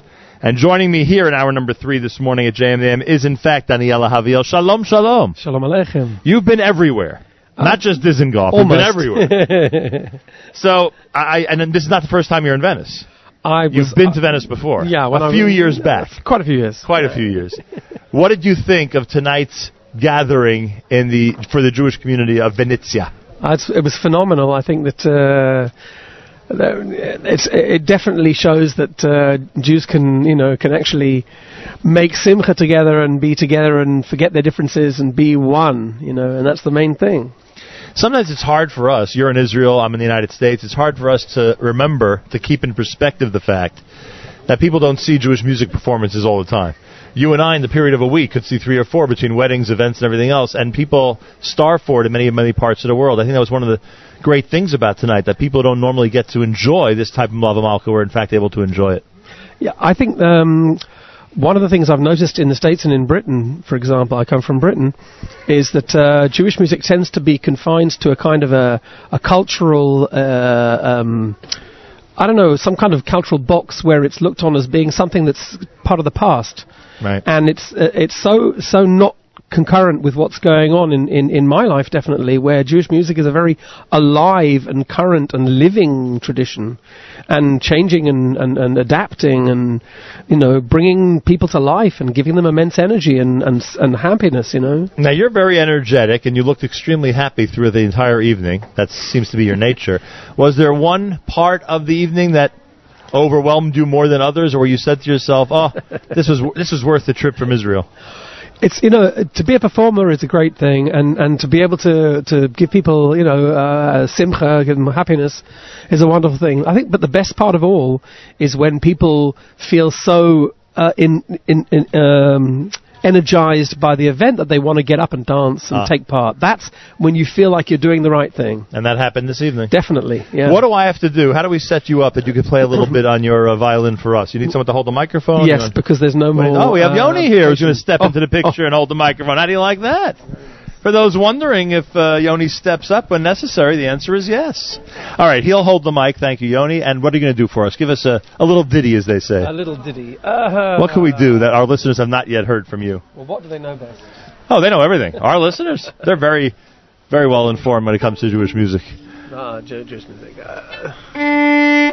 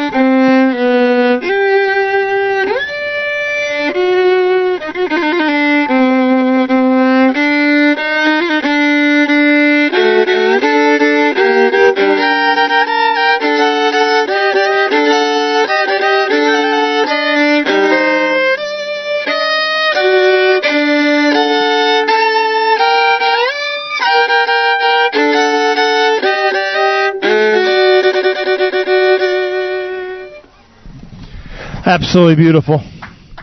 thank you, thank you. Um, is there a? Uh, was that done, by the way, because of the? Did you do one, a slow selection because we're in the I'm- Venetian I'm, ghetto? I'm in the wind down. The wind down. is that what it mode. As I was saying to myself, you know, that might be if you invited a violinist a hundred years ago to this area, it might be what they'd be doing in the center square. Well, if he was uh, a, a Chabadnik, yeah. Is that what it is? it was a, it was a Chabadnik. In fact, I should apologize to Chabadnikim because they only ever play this nigun in the chuppah or in certain special occasions. But just if they knew you were doing it for the radio show, I'm sure they'd approve. Yeah, sure. So there you have it, Daniel Ahaviel. Um, one of the most popular videos we've ever posted is the one of you on Rehov Dizen- Dizengoff. You Oh. were surprised to hear how well it did. Yeah. That was your, I guess we'd call it a fiddler video, right? Because Yeah. it, was, it was a fiddler on the roof medley at that Fiddler, point. Fiddler on the street, yeah. Fiddler on the Street medley, yeah.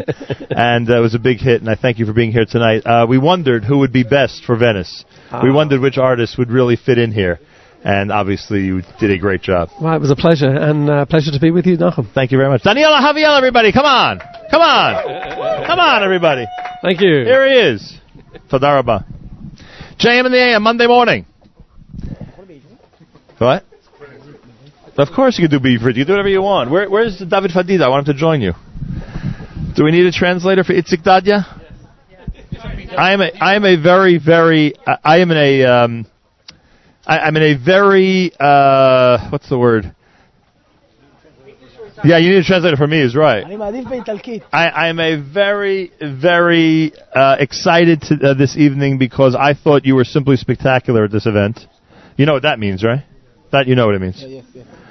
Um, I thought you were completely spectacular. The great Simon Jacob just came over and gave you a kiss because he's so appreciative of what you did.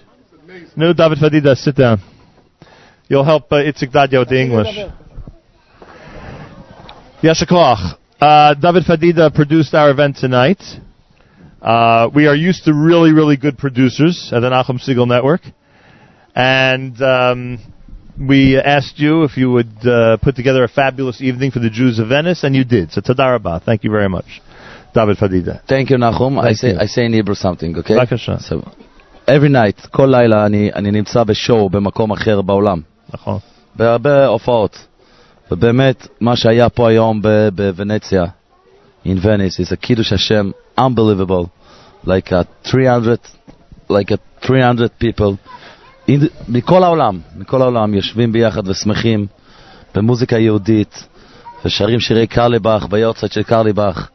זה קידוש השם הכי גדול שיכול להיות. אני לא חושב שיש משהו יותר גדול מזה שנקרא, זה נקרא כבר, ממש, המשיח מגיע עוד רגע, בזכות נחום סיגל.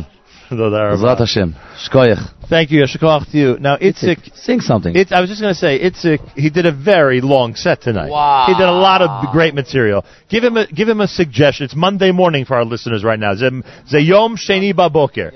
Ten lanu, ten lanu suggestion le Itzik Lashir to sing for our listeners. What what should he sing? אני אשאיר לכם כל מה שתרצו, רק אני חייב להגיד שפגשתי המון אנשים, אני רואה המון אנשים בעולם, ולפגוש בן אדם כמוך, נחום סגל, זה זכות מאוד גדולה, ובאמת אני לא מכיר הרבה אנשים עם כל כך לב גדול וכל כך אהבה גדולה.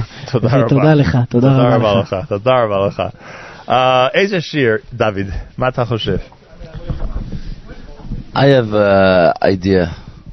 Last week, Leonard Cohen is is, is נכון. dead, so maybe Hallelujah in Hebrew.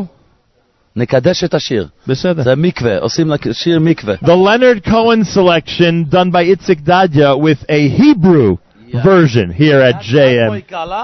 Nachon. Here at JM in the AM.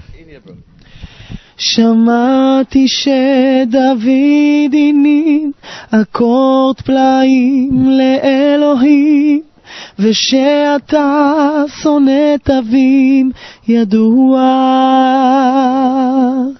אקורד הגון ומסתורים מינור נופל מז'ור ממריא ומלך מבולבל שם הללויה. הללויה, הללויה,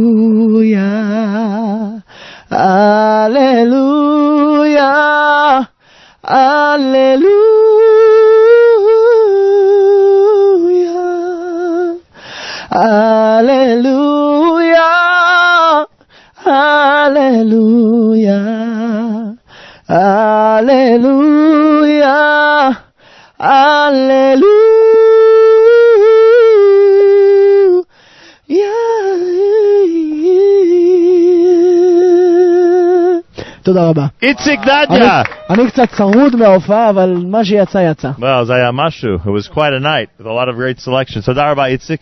Toda rabba David Fadida. Thank you. We should be able to work together again for Jewish unity somewhere in this world. in the world. And a special shout out to Yisrael Sosna. Yisrael was the keyboardist and uh, main musician tonight in the um, in the special event, the Melave Malka here in Venice.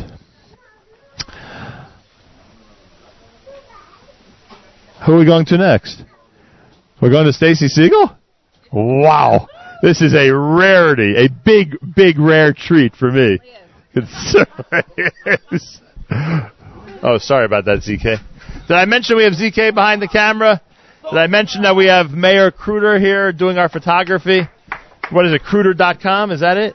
K-R-U-T-E-R dot com. Did I mention that Jamie Turkel is here with our staff and that Yoni, don't tell me his last name, I'll get it. Pollock. Yoni Pollock is here with our staff and of course Mark Zamek's producing our shows. Rochelle Zamek is here to be eyewitness to this incredible event in Venice. Miriam L. Wallach is in the house, our general manager of the Nachum Segal Network, who told me earlier that she thought it was one of the most spectacular Melave Malkas ever, in her words. So here we are, and this was quite an event, and I am thrilled that Stacy Segal, for the first time in a long time, had an opportunity to be here at a Jewish Unity Initiative event. What were your what were your thoughts as this was all going on in Venice, Italy?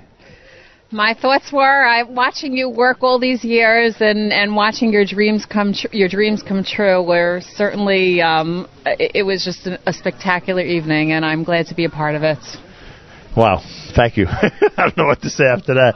Uh, this was, um, yeah, a lot of dreaming and a lot of, um, a lot of wondering what the reaction will be. You know, the goal is and the wish is that everybody really does come together and enjoy an evening, and an evening that hopefully people will say is going to last for a long time in a place like this. and, and to watch in the audience all the people singing and all the Jewish children that I guess don't often get to see a Jewish concert dancing and singing and jumping for hours was um, a, a special, special treat. And um, I don't know if I'm allowed to say this, but you've brought Jewish unity um, to the entire world. And I know in Venice it wasn't so easy, and you certainly. Uh, I'm not sure how, how, but with your magical touch, you brought the Venice community together, which I don't think has been united in such a way in such a long time. And I'm proud of you for that. Okay, thank you so much. I'm not quite sure what to say after that. Uh, boy, unbelievable. It was quite an evening and one that will uh, certainly live on in the annals of Jewish Unity initiatives. I can tell you that much. Um, so I think one of the uh, I think one of the most important aspects of this entire thing is that Jewish music has an ability, for some reason, to really bring people together. And I don't think we really knew it until we started this a couple of years ago, what kind of impact it could have on communities and what kind of impact it could have on brotherhood and sisterhood. But again, we learned that lesson tonight. Thank you so much for being here. Well, thank you for having me, and I am glad to be a part of it. It's you're an unbelievable it. Summers are better, so let's work on that. What is but, uh, summers are better, but let's work on summers that. are better. Yeah, for those of you in the New York City Board of Ed Administration, maybe you could alter your schedule a bit so that you could take a few more days off as opposed to just these two. Uh, we'll have to work on that. All right, more coming up. Uh, you're listening to JM in the AM. It is a Monday morning broadcast. We are in Venice, and we are going until the end of this broadcast with a uh, an after uh, report, or I should say, a report uh, in the aftermath in the aftermath of this incredible event that was held here at Gimel Garden in the uh, center of the Venetian Ghetto. A big thank you to our friends at Bartenura Wines. A big thank you to our friends at Kedem Wine Corporation, Royal Wine. A big thank you to Leon Goldenberg and all of our great supporters of the Jewish Unity Initiative, specifically for Venice. And of course, to all the people who have been supportive of our Jewish Unity Initiative for such a long time at this point. More coming up. Keep it right here at JM in the AM.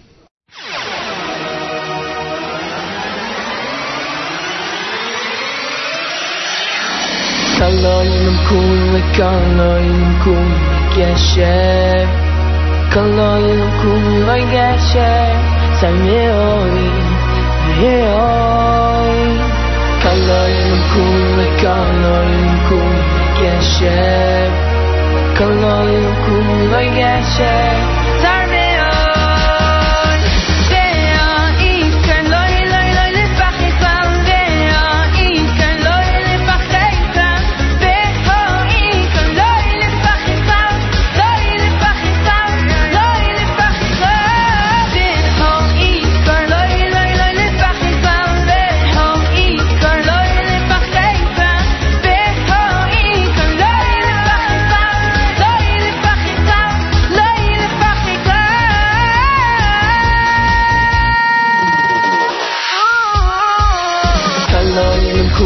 kalau يكون gerçek Kalau يكون غير gerçek Sen ne oy, ne oy?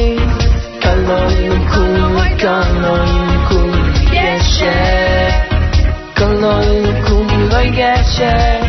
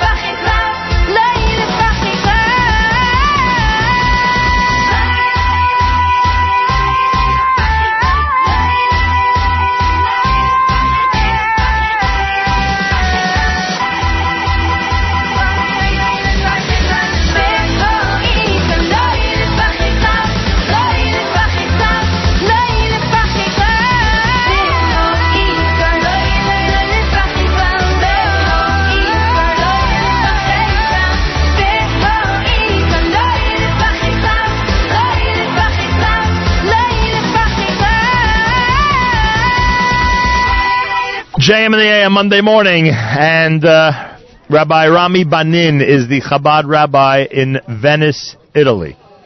There are people who are Chabad rabbis in Siberia. There are people who are Chabad rabbis in Edmonton, Alberta. And then there are the lucky ones who get the post of Venice, Italy. Rabbi Banin, welcome to JM in the AM. Thank you. Welcome, everybody. How many years are you here? 25 years. Why? 26 years. Why are you here? Send me here. Seriously? Yeah.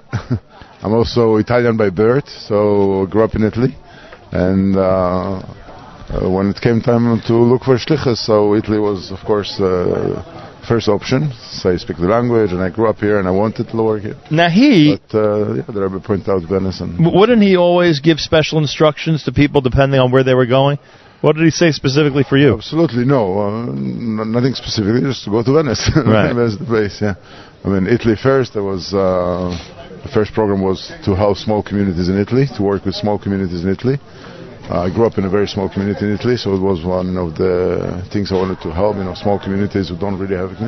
And eventually, uh, we chose Venice, and the approved it, and uh, moved here. I assume you meet people from all around the world, including us. Including Yeah, how do you like that? Yeah. And um, and, and that must be an interesting experience, coming into contact with people from all over the place. Definitely, definitely. It's one of the um, you know the main parts of the of the life of the Jewish life in, the, in Venice in the ghetto. It attracts a lot of people. A lot of people come. I mean, we worked hard on bringing more people, and um yeah, it's one of the. I would call it the turnover of the ghetto. The ghetto, which was one an obstruction and a closed place, now it's not only open, but it makes a lot of people meet and brings people together, as you saw tonight. And uh, What was this Shabbat like? Was it a typical Shabbat in uh, Venice or not? typical for the winter. It's not the busy, busy ones. I mean, we did have a nice crowd and plus you, and so. But uh, in the summer, when You felt the impact season- of me and my staff. You felt the Absolutely, impact here in absolutely. We heard it tonight. Nice round of applause for our staff, who obviously enhanced Jewish life here in Venice. Thank you. The whole ghetto was. It's one of the things we try to do whenever we go around the world. Absolutely. What's it like raising children here in Venice? Because we always are concerned about Jewish education and whether you have at your disposal what you need. How, what is the challenge like? Well, from a Jewish point of view, it's not uh, the easiest thing. You don't have a school, and uh, so our kids learn at home first, and then online a little bit. And nowadays there's an online school, so it helps a lot. But still, they're missing friends a little bit, maybe. There's not so many kids. On the other hand, Venice is a very um, welcoming city, easy city. There's no cars, so there's people have more time. There are no cars? I was wondering where the cars were. No, but I saw you park your boat one morning, and I said, "Hey, there are no cars here." So, uh, but the fact that there's no cars means that you know people have time for each other and some more socially. So kids uh, kids enjoy a certain kind of uh, freedom in the streets. How old's your oldest life. kid? My oldest is 15. Has uh, has he already told you that there's no way in the world he's staying here? He's going to Crown Heights, or hasn't said that? Actually, he's the one. My other ones, the small ones. Yeah, the other ones are saying that, He huh? actually, he's in yeshiva in Israel, but he wants to come back. So They actually want to continue their stay in Venice, huh? Yeah, something like it. That's pretty wonderful, I must say. Uh, so you meet a lot of people. You have an opportunity to have a real impact on people's lives. And what about the local people? Do you get an opportunity to bring them in and educate them Jewishly? Absolutely, absolutely. We our, our main work is uh, with uh, with the local, even quantity-wise, maybe the tourists, but uh, the local community. We we have shiurim and. Uh, we also try and provide for them uh, kosher food and other programs. And when you're a Chabad rabbi for Venice, does it count some of the small areas around Venice that do have some Jews? Uh, yeah, we work a lot with the with the surrounding communities. Uh, like what? Give me some names of communities that you work with. There's, there's small cities that don't have communities, and that's where we concentrate more.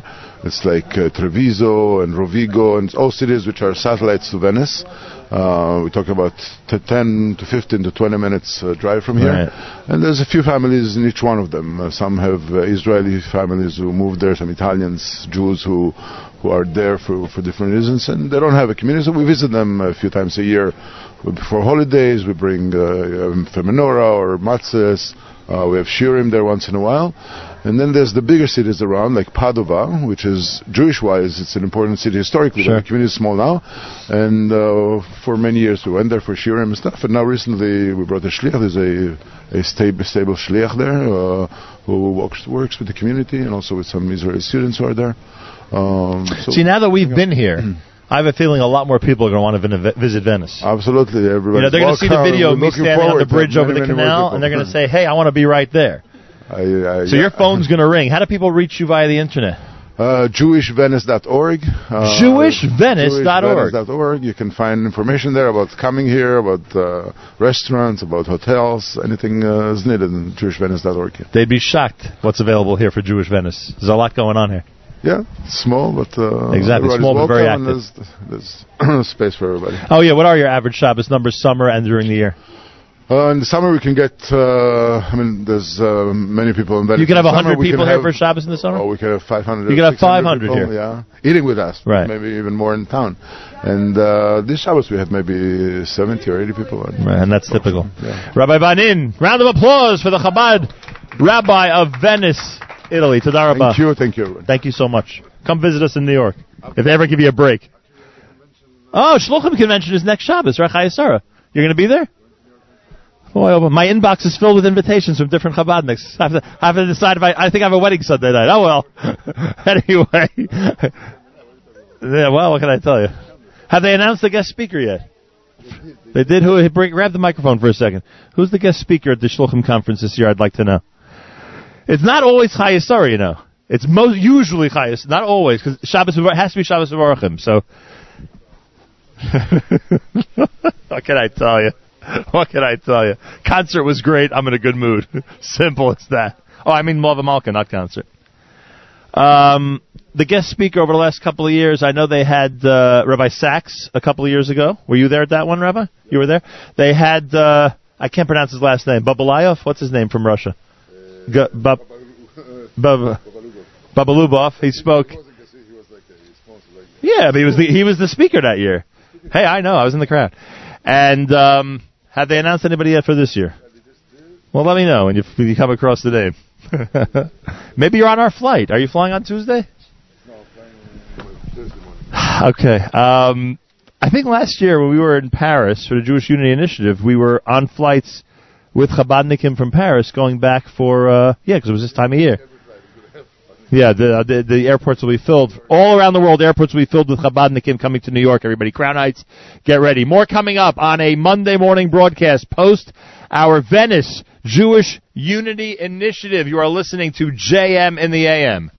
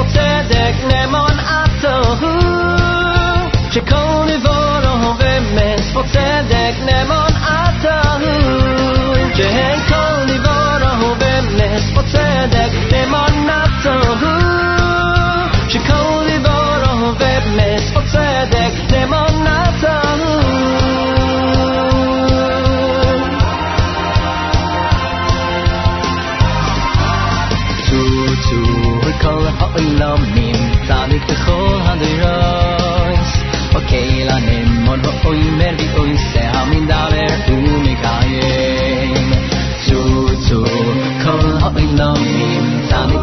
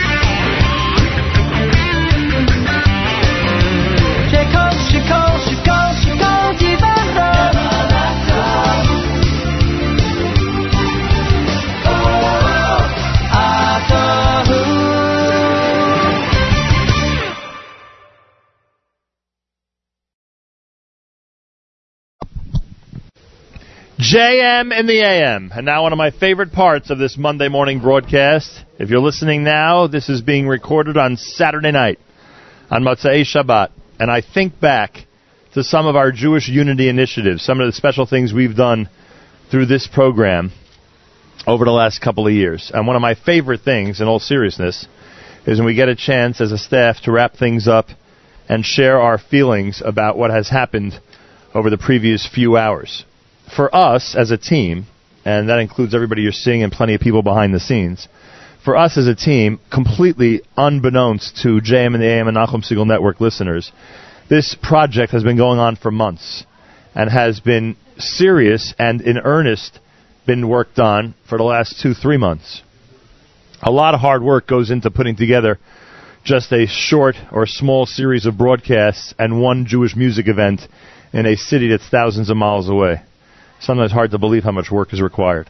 So our staff has been amazing, and I get an opportunity now with Miriam L. Wallach and Mark Zamek to discuss some of the things that went on uh, during this uh, evening's performance and what we think we've accomplished so far during this visit to Venice. So welcome to both of you. Thank you. Hope you've had an opportunity to bask in the uh, success of this evening. We're still working. Or the heat lamps. yeah. Uh, first of all, kudos to God because the weather was perfect. so thank you, thank you. ZK is giving a special Z- thank ZK is going home with a whole roll of saran wrap.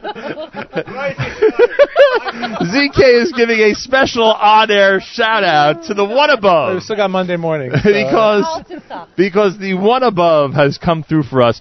Those of you like myself who were up at two o'clock this morning may have seen the canals of Venice being filled up rapidly because the rain was coming down like crazy. And then at some point during Shacharis or just after davening this morning, all of a sudden, thing it, it started to turn and it started to turn into a fabulous looking day. And the reason it's so important is because for those of you who don't realize, if you saw the video of our concert, it was all outdoors. And we didn't know what we would have done if in fact it was raining then. So that was step number one. It was a phenomenal evening in terms of the physical atmosphere. And then uh, we had a great spiritual atmosphere. We chose the right artists from Israel. We chose the right producer from Israel to work along with our team, and that's uh, David Fadida and the artist Itzik Dadya, Daniel Ahaviel, and Yisrael Sensa. Uh, uh, rather. Right? Yeah. Sosna. I can't believe I've been saying his name a thousand. Oh, my gosh. I can't remember it. What did I call him? Sensa? It's Susna, everybody. And uh, then, of course, our team behind the scenes made sure that we would uh, do what we could to um, to excite the crowd, get them up singing and dancing, young and old alike. It was really very nice. Concluded with Hatikva as any event. that, lot. that's the most you're going to get from Mark. Our our listeners know that that that's the most they're going to get from Mark Zamek. So it's not like it's not like it's taking them by surprise. Very nice. Right. Excellent. and uh, and here we are. Anyway, so Mark Zamek, you've been to many of these. I have been to. You've seen a lot of reactions and you've seen- taking me along for the ride. You've seen a lot of crowds and the way they've enjoyed these types of events. What can you tell the audience about tonight? Uh, you know, uh, it, it's funny because from the first call, uh, when you when you you know, uh, maybe I'm the second or the third call after you decide to, you know, to put one of these harebrained schemes together. Um, I will. Um, um, it, it takes me a few days to sort of wrap my head around it, but ultimately, you know, whether it was Paris, which was very different Oh, than yeah. what we did tonight. Um, but you know, I would, uh, to be honest, in the first few minutes of that concert, when when Itzhak Dadya is sort of trying to get the crowd a little up um, Into it. into it, it was it, it looked like he he he worked very hard at it. Um, but I think the moment of the concert, I think at least for those of us standing behind the scenes, there was and for those of you who haven't seen the video, now is your opportunity to go back and watch the video. There was a gentleman sitting in the second row wearing a green shirt who who clearly came along with somebody who wanted to come to the concert and said, "I'm going to come, but I'm not going to have a good time." and um, for the and for the first, I don't know, the first hour and 15 minutes of the concert, he did not have a good time.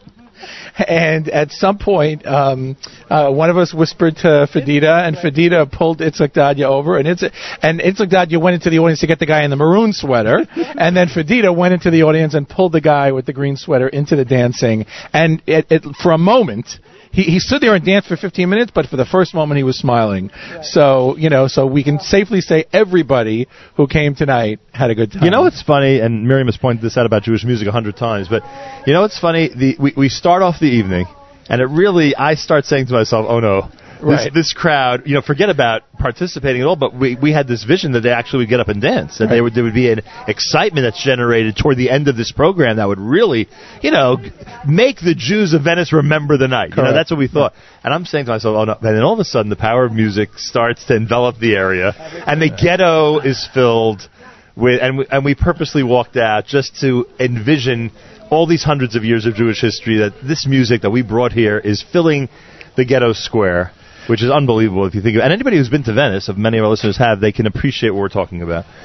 And thank God, as the evening progressed, as you described it, Zigdad, you're working hard at it. Everybody worked hard at it, and everyone started getting into And, it. and I think that uh, maybe last night I was a little bit less worried about it. But again, you know, because you come into a different country, a complete language barrier, you know, in many cases, although we found that most of these kids speak English. We had, in the place we ate last night, we had a group of about 60 B'nai Akiva, Italian B'nai Akiva kids, eating dinner with us. And while we were singing Zmirot, we got up and went into the other room and we were singing. Everybody was really singing together. It sort of was the first moment of the Jewish Unity, Unity Initiative coming to life for the people that we, you know, that we came to, to see in Italy. And, uh, and and at that point, I had a little bit more faith that tonight would go, you know, as well as it did. But uh, you know, it's always, you know, you're coming into a place. They don't know who Itzik Dadya is. They don't know who is Daniel Ahaviel is. But ultimately, it really is was very special. I mean, it was really. You'll go back and watch a solid half hour of dancing. It was unbelievable. You know, it was really amazing. And it's funny you say that because the people who did recognize them, YouTube, etc., were like stunned that they're here visiting Venice and providing this to Right. everybody. Um, it's JM in the AM. We're wrapping up our uh, visit to Venice on a Saturday night. Actually, we're going to be wrapping up our visit to Venice a couple of days from now, but we're wrapping up our presentation of the um, uh, concert performance or Mal- Malka performance here in Venice, Italy. And um, Miriam L. Wallach is here. She's used to these Saturday nights of great Jewish music. Just ask her. She was there last week. Right, it's with been a two great Saturday nights of in a row. Music. A shout out to Ezra Wallach, Yes, shout out to Ezra. who had his bar mitzvah celebration last week. Uh, hits. now we more than that. we we have um, I keep watching it. we have um, and a lot of people already know this at this point. We have a very interesting team, and at the top of the team, We have a fantastic team. yeah, very interesting team. Right. And at the top of the team are the two of us. Well, And you're at the top. yeah, of well, okay, yeah, but but anybody who's familiar with the way events like this work know that there is a a certain vision, a certain uh, desire to get out there and accomplish something in the Jewish world. I'm not even saying Jewish music world. I'm saying in the Jewish world, make an impact internationally in the Jewish world. And then there's somebody at my side who says that's the ri- most ridiculous idea I ever heard, or this is something that actually, And then there's Miriam. or this right, is I'm not that person. or this is something that actually Right, might work. Right. So I'm yeah, not the I'm sure adult. that, that's true. By the way, in the context of this, I really should include Right. Mark Zamet. so it, it was months ago, and people wonder about how long these things take. It was months ago when this idea first came up. 500 years of the ghetto, obviously very significant. You, through a, a chance email, meet uh, Barbara Del Marcado, who we've been thanking for the last couple of Correct. days, who is in charge. Oh, Barbara's here. Barbara, we just mentioned you on the radio. You We can't have- leave yet. We've given And- Barbara a major title Yeah, bump. This and Barbara, Barbara's in charge of the 500th commemoration. She's the person, in our opinion, who's in charge of the entire, Right, the entire commemoration. Venice. the entire commemoration, certainly. Right. And you make contact with Barbara, an email that she still says to this day, thank God she answered. Yep. And I said to her earlier, uh, tonight, I said to her, when we were first in your office, this was back in September, I said, Miriam Wallach and I are in your office, and we're telling you what our vision is for the couple of days that everyone's going to be here in Venice, right? She's like, these are the two nuttiest Americans So I've ever to seen her, in my did life. you think at that point that we would possibly pull this off? Because I'm sure most ideas like this, you know, fall by the wayside.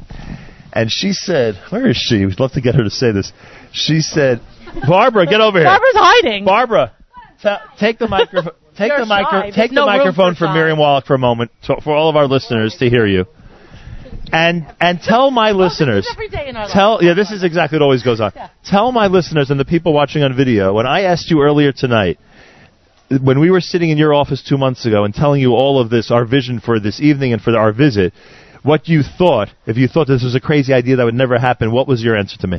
I said, and I mean it, that you sounded so determined. I never doubted for one second that it was going to happen. what I didn't know was that it was going to be such a nice evening, of course, because that, who knows, you never know. But no, I never d- doubted a moment. I mean it. So we both put on a good act. Huh?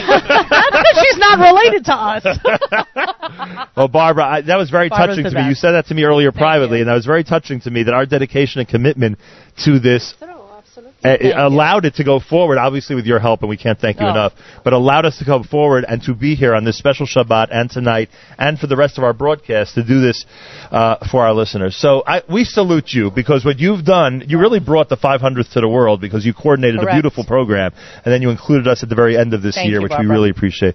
Round of applause for Barbara, everybody. Thank you, Barbara. Thank you. So, thank you. Thank you for bringing all the people that were here together, and I mean really together. I that was the strongest feeling tonight. So thank you for. It was a this good feeling of unity, thank God. Thank you. How are we doing on time there, ZK? We're okay? You can say whatever you want. yes, you can go. Thank you, Barbara. Thank you. Right. Thank you. Thank you. You haven't heard the last of us, Barbara. Yeah, I think that's also what she's worried about. Finally, uh, Miriam L. Wallach. Hey, This is a You've been here the whole night? this is a remarkable uh, uh, uh, um, and I remember again I remember this from Paris. Um, that hour after the concert gives us an opportunity to just reflect on on this whole uh, concept that we have brought to the world. I mean, I I don't think there was a Jewish music or Jewish Unity initiative based on Jewish music before the Nachum Segal Network. Now we As- have lanyard. As far as it, yeah, Now now it's we're official. with our lanyard and everything. Um, and uh, and we had the opportunity to reflect back at La Victoire last year, uh, right after the event, about how incredible it was and what it meant to the community. And we've discussed over the last year a million times uh, comments by the rabbi of the great synagogue in Paris and what he had to say. Tonight, I don't know if you're aware of this, but I was approached by the rabbi, Rabbi Bahbout, who we've met with now multiple times and Right. spent Shabbos with. I was approached by him at the very end of the concert, just before the playing of Hatikva, and he said to me in Hebrew, he said, "Our community needed this. Our community needs more unity." He said this to me. I would hope that that's enough to let us know that this was a worthwhile mission. But I turn to you to give me your thoughts in the aftermath of this event. I don't. I don't know how I'm supposed to talk now. That was a good one, huh? yeah, that's uh, Good timing on the part of the rabbi. yeah. Um, well, I. I'm not sure that there isn't a Jewish community out there that isn't need in need of some unity, and I think that Venice is a model for what can be accomplished when people come in with the right feelings and, and the right goals, and are doing it lishma. We're, we're not doing it for any other reason. And somebody asked me today, like, what are you really doing this for? I love that question. What are you really doing What are you this getting for? out of it? And I said, I'm like, I just, we just want Jews to sing together. And, you know, Yoni and I were in, watching the concert and enjoying it. Malava the Melave Malka. Okay, okay, okay. You knew okay. we'd have that chance. Right. You knew we'd have that opportunity. Check. Okay. we were watching the Melave Malka, and I said to Yoni, I'm like, it's really a very, very simple concept. It's a very simple equation. Get Jews together, and they sing together, and, and it's unifying. There's no greater unifier on the planet than Jews singing together. And I don't care what else you got going on. I don't care what politics are going on in your community. It, it just it works. And you know, it sounds funny. ridiculous, but it works. And I said this earlier, and I'm sure you got it, but I'm going to reiterate. Um, you compare the beginning of the evening till the end, Mm-hmm. and there you have the Oh. whole story. That's the whole story. Yes. Because the beginning, people are still Right. with their own agendas and Right. wondering what I should or shouldn't do in terms of participating. and hesitant and hesitant to participate. And then all of a sudden, at some point, there's a turning point, and the entire place is up on its feet. and ZK enjoying- is enjoying. I have no idea. Right? Even ZK is Oh, enjoying he's the event. cold. You know, there So- was a hundred percent right. And also, people are very inhibited, and you don't necessarily know how to just branch out and just let like let go, just let go, and let the music take you. And at some point, and yes, Itzik worked tonight. Holy mackerel, did he work? And he worked to get the crowd going. He certainly did, and he got it. And then the kids in the back. I mean, really, the kids led the adults. The kids led the adults. Their energy, they got it going. The dancing, the cheering, the singing, the everything. It really just kept the momentum going. And, you know, you and I had a very important moment when we stood outside in the ghetto, and we wanted to feel that the music had filled the ghetto, and it really had. It really had. And I said to you at one point that I have not yet looked at the ghetto without imagining thousands of Jews having to live here. Every time, I bet all of our guests did the same thing. Every time you walk through Every it, you you have to say to yourself, all the thousands of Jews that were there hundreds of years ago and restricted to this area at night. Uh, there's no question about it. And, and this is an opportunity to uh, to thank because you and I are are most uh, are are the ones who are most in touch with our supporters, who are most in touch with people like uh, Leon Goldenberg, Mhm. who when he heard the word Venice, That was it. He lit up. that was it. He said, Mhm. "Whatever you guys need, Let us go to Venice. We know it's going to be good." He really wanted to be with us. Yep. Wasn't able to. Um, we know that the people at Bartenura and the people at the Royal Wine Corporation, the Herzog family, and Kedem, uh, they basically said, you know, here's what we have for you guys. Go and, and Go. do whatever you Right. feel is necessary because they have always responded to us with good faith that they know if we put together a project, it's going to be one that's important and one that's successful. They get it. They get it. And of course, we're joined by our own supporters, people who are always uh, concerned about and dealing with the Jewish Unity Initiative uh, in uh, the Jacob and Rosazada families, who are well represented by the leaders of their families at this event. And on top of that, I want to thank Robert Ben Ramon, Yep. who also designated funds for Venice specifically and was as excited about this as he was about Paris. I remember the first time we walked into his office, and he did not know what it was we were there to ask him, and we said the words Yehoram Gaon, That and he it. basically said, "I am now Right. part of the Jewish Unity Initiative." so we have to thank we have to thank Yehoram Gaon at he was the shadchan. for being the shadchan But I don't. for I uh, don't think. Sheila and Robert. I don't think you realize, by the way, that we have picked up, by virtue of being in Venice, other new members of the Jewish Unity Initiative. That's true. There are two couples who were here from Brooklyn, Right. who we met Thursday night. Correct. And after the concert, they looked at me and said, "We're going with you to Morocco." Correct. I said, "Oh, we're going Okay, to Morocco." I, I didn't think this was actually for, for publication at the well, moment. whatever. Well, the, all the other agendas are out there. It's not like we have private lives. so Yeah, let's but I, I think that if we go to Morocco, we're going to be inviting them along. Okay, but that's not even the point. They said Right. whatever, you know, they're Right. like, Next we're, stop we're in. wanna be in. We're in. Wherever you are, we're in. I said, it's because oh it gosh, works. this thing's actually growing. It's actually growing. We're watching Yeah. the Jewish Unity Initiative grow as we continue. It's well, you, amazing. but you and I comment like we've gone from me, you, and ZK hopping a flight tour to, to Israel or whatever, and the three of us it being more than enough. Now. Production team meetings are seven people deep, thank God. Thursday night, we're in, we're, we're sitting there in the restaurant, and Fadida is staring there going, wow, that's a, that's a lot of people you got for your. I'm like, of course, everyone has a component, everyone has a job, and there's, we're all needed. Like you can't forget that you can't leave anyone at home. Like you can't leave anyone at home. we take Thank this God. very seriously. We do take this very, Very seriously. seriously. And I, I know you had a great opportunity with Stacy on the air, which was a phenomenal moment. Um, but from from my point, I need to thank. I'm, I'm thrilled to death that Steven's here. And it's, so am I, by the way, because he, he has said some amazing things about I this know. Jewish Unity Initiative over Shabbos. I'll yeah, tell you that much. Very inspirational. Very proud of all of this. thank God. But it's um, it's incredibly gratifying not only to share it with your better half, but also like they get to see what we work so hard doing. You know, it, Mark and Michelle are here, Jamie and Yoey are here, And Simon and Joe have their wives here, which is also an It's opportunity like them to this is what on. we break our teeth over, and you get it. And for each one of them to have eh, their own like like moment where it hit them to me was also very significant. Like I'm happy that this worked tonight and I'm thrilled that Venice came together tonight. But I'm also happy that our spouses got to see like this is what you sacrifice for also. No question. Yeah, and our kids. Our kids are watching in Israel. That's our right. kids are are part uh, they also give And the ones in America eventually are going to watch. Yes. So for everyone to finally see, like, this is what we, this is, this is Did what you mention we're doing. that Jamie's husband's here? I, I did. Because uh, now he sees the craziness that goes on every day in her life. Yes, and he's like, oh, poor yeah, I feel so bad for my wife. I feel so bad for her that she's I know. subject to this on a daily basis. But basis. working hard at this is good work. Well, there you have it. I thank both Mark and Miriam, and I really the entire staff. Can I, mean- just thank Mark for a second? Yes, go right ahead. First of all, I mean, From Mark, one producer to another. Mark is really the adult in this relationship, let's be honest. Yes, harebrained is a lovely way of putting it and probably sugarcoating it a little bit. That's not what you're going to do. This is what you're going to do. exactly. This is, I, I I couldn't work with anybody else on this.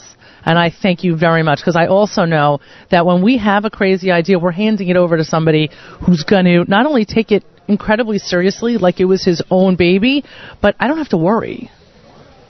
I don't Yeah. have to worry. Well, don't get me started on this thing with Mark because I'll be here all day and all night. Well, I, you, you will you be more emotional than you were with Stacy? I don't know how that I don't works. know. All I can tell you is that uh, there are a couple of people here that I've been working with for a very, very, very long time. Yep. ZK and I joke that we have our own language. He knows exactly what's in my head every second I'm doing a radio show, and what I if I turn my head to him, he knows what I'm asking, and it gives me the answer. And Mark Zamek knows that we have our own language that uh, we uh, that allows us to communicate, and at this point, we know exactly what each other are thinking. ZK needs to learn when we're trying to hide something from you. He needs to participate in that. And by the way, to show to show ZK's loyalty, he's still not at the stage where yeah, he'll hide anything from me. we will talk about that off the in, air. in fact, I walked up to him in the middle of the concert, right in the middle of the first How's your set. pig Latin? I walk ZK? up to him in the middle of the first set and I say, "No lies, just tell me is everything okay?" And he says, "There you go, there you go." I'm telling you, you can't have a more loyal person than ZK. No, but the, the funny part of it, we didn't tell the story when when Fadida was here. We, the board that they brought didn't work. Right. And and Fadida and the Chabad rabbi went out to a I don't know somewhere. Right. There, there was some karaoke bar in the neighborhood that started late tonight. Right. Because we were using their board, so it was really amazing that he just managed to pull it all together. So, I just wanted to be assured everything was working fine. I thank you both, and thanks to the entire Thank team. Uh, we want to thank uh, Jamie, Yoni, Avrami, Yigal. Uh, am I forgetting anybody? Meir, Meir, and Monty. Meir Kruter, Kruter.com. Kruter.com for your all your photographic needs. Matis Weingast, Meir Weingarten, Meir Fertig, all of whom um, uh, were in sub roles or coordinating sub roles for JM in the AM. Where are we running over? We are running over everybody. So go now to the NSN Nachum Segal Network app. Go to the Nachum Segal Network app, and you can hear the rest of this show. We are going to be going overtime. Go to the Nachum Segal Network app, and you can hear the rest of the show. Uh, and um, all the JM in the AM staff, of course, the Nachum Segal Network staff, and all of our wonderful supporters of the Jewish Unity Initiative. And did I forget anybody? That's it. I think that's it for now. More coming up. And ZK, of course, our chief engineer. More coming up on a Monday as we start to close things off after an amazing Jewish Unity Initiative Melave Malka in Venice right here at JM in the AM.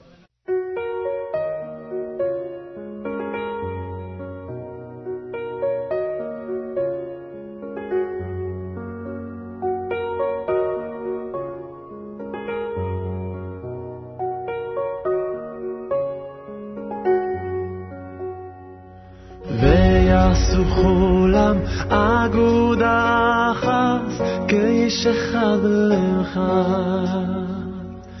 ויעשו כולם אגודה אחת כאיש אחד בלבך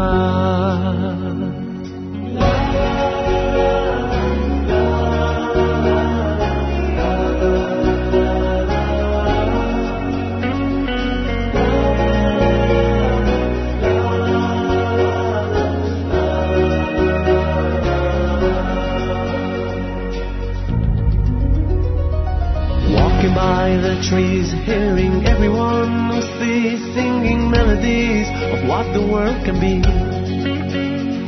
The sun, the moon, the ocean, stirring up emotion, winds of change, tales of you and me.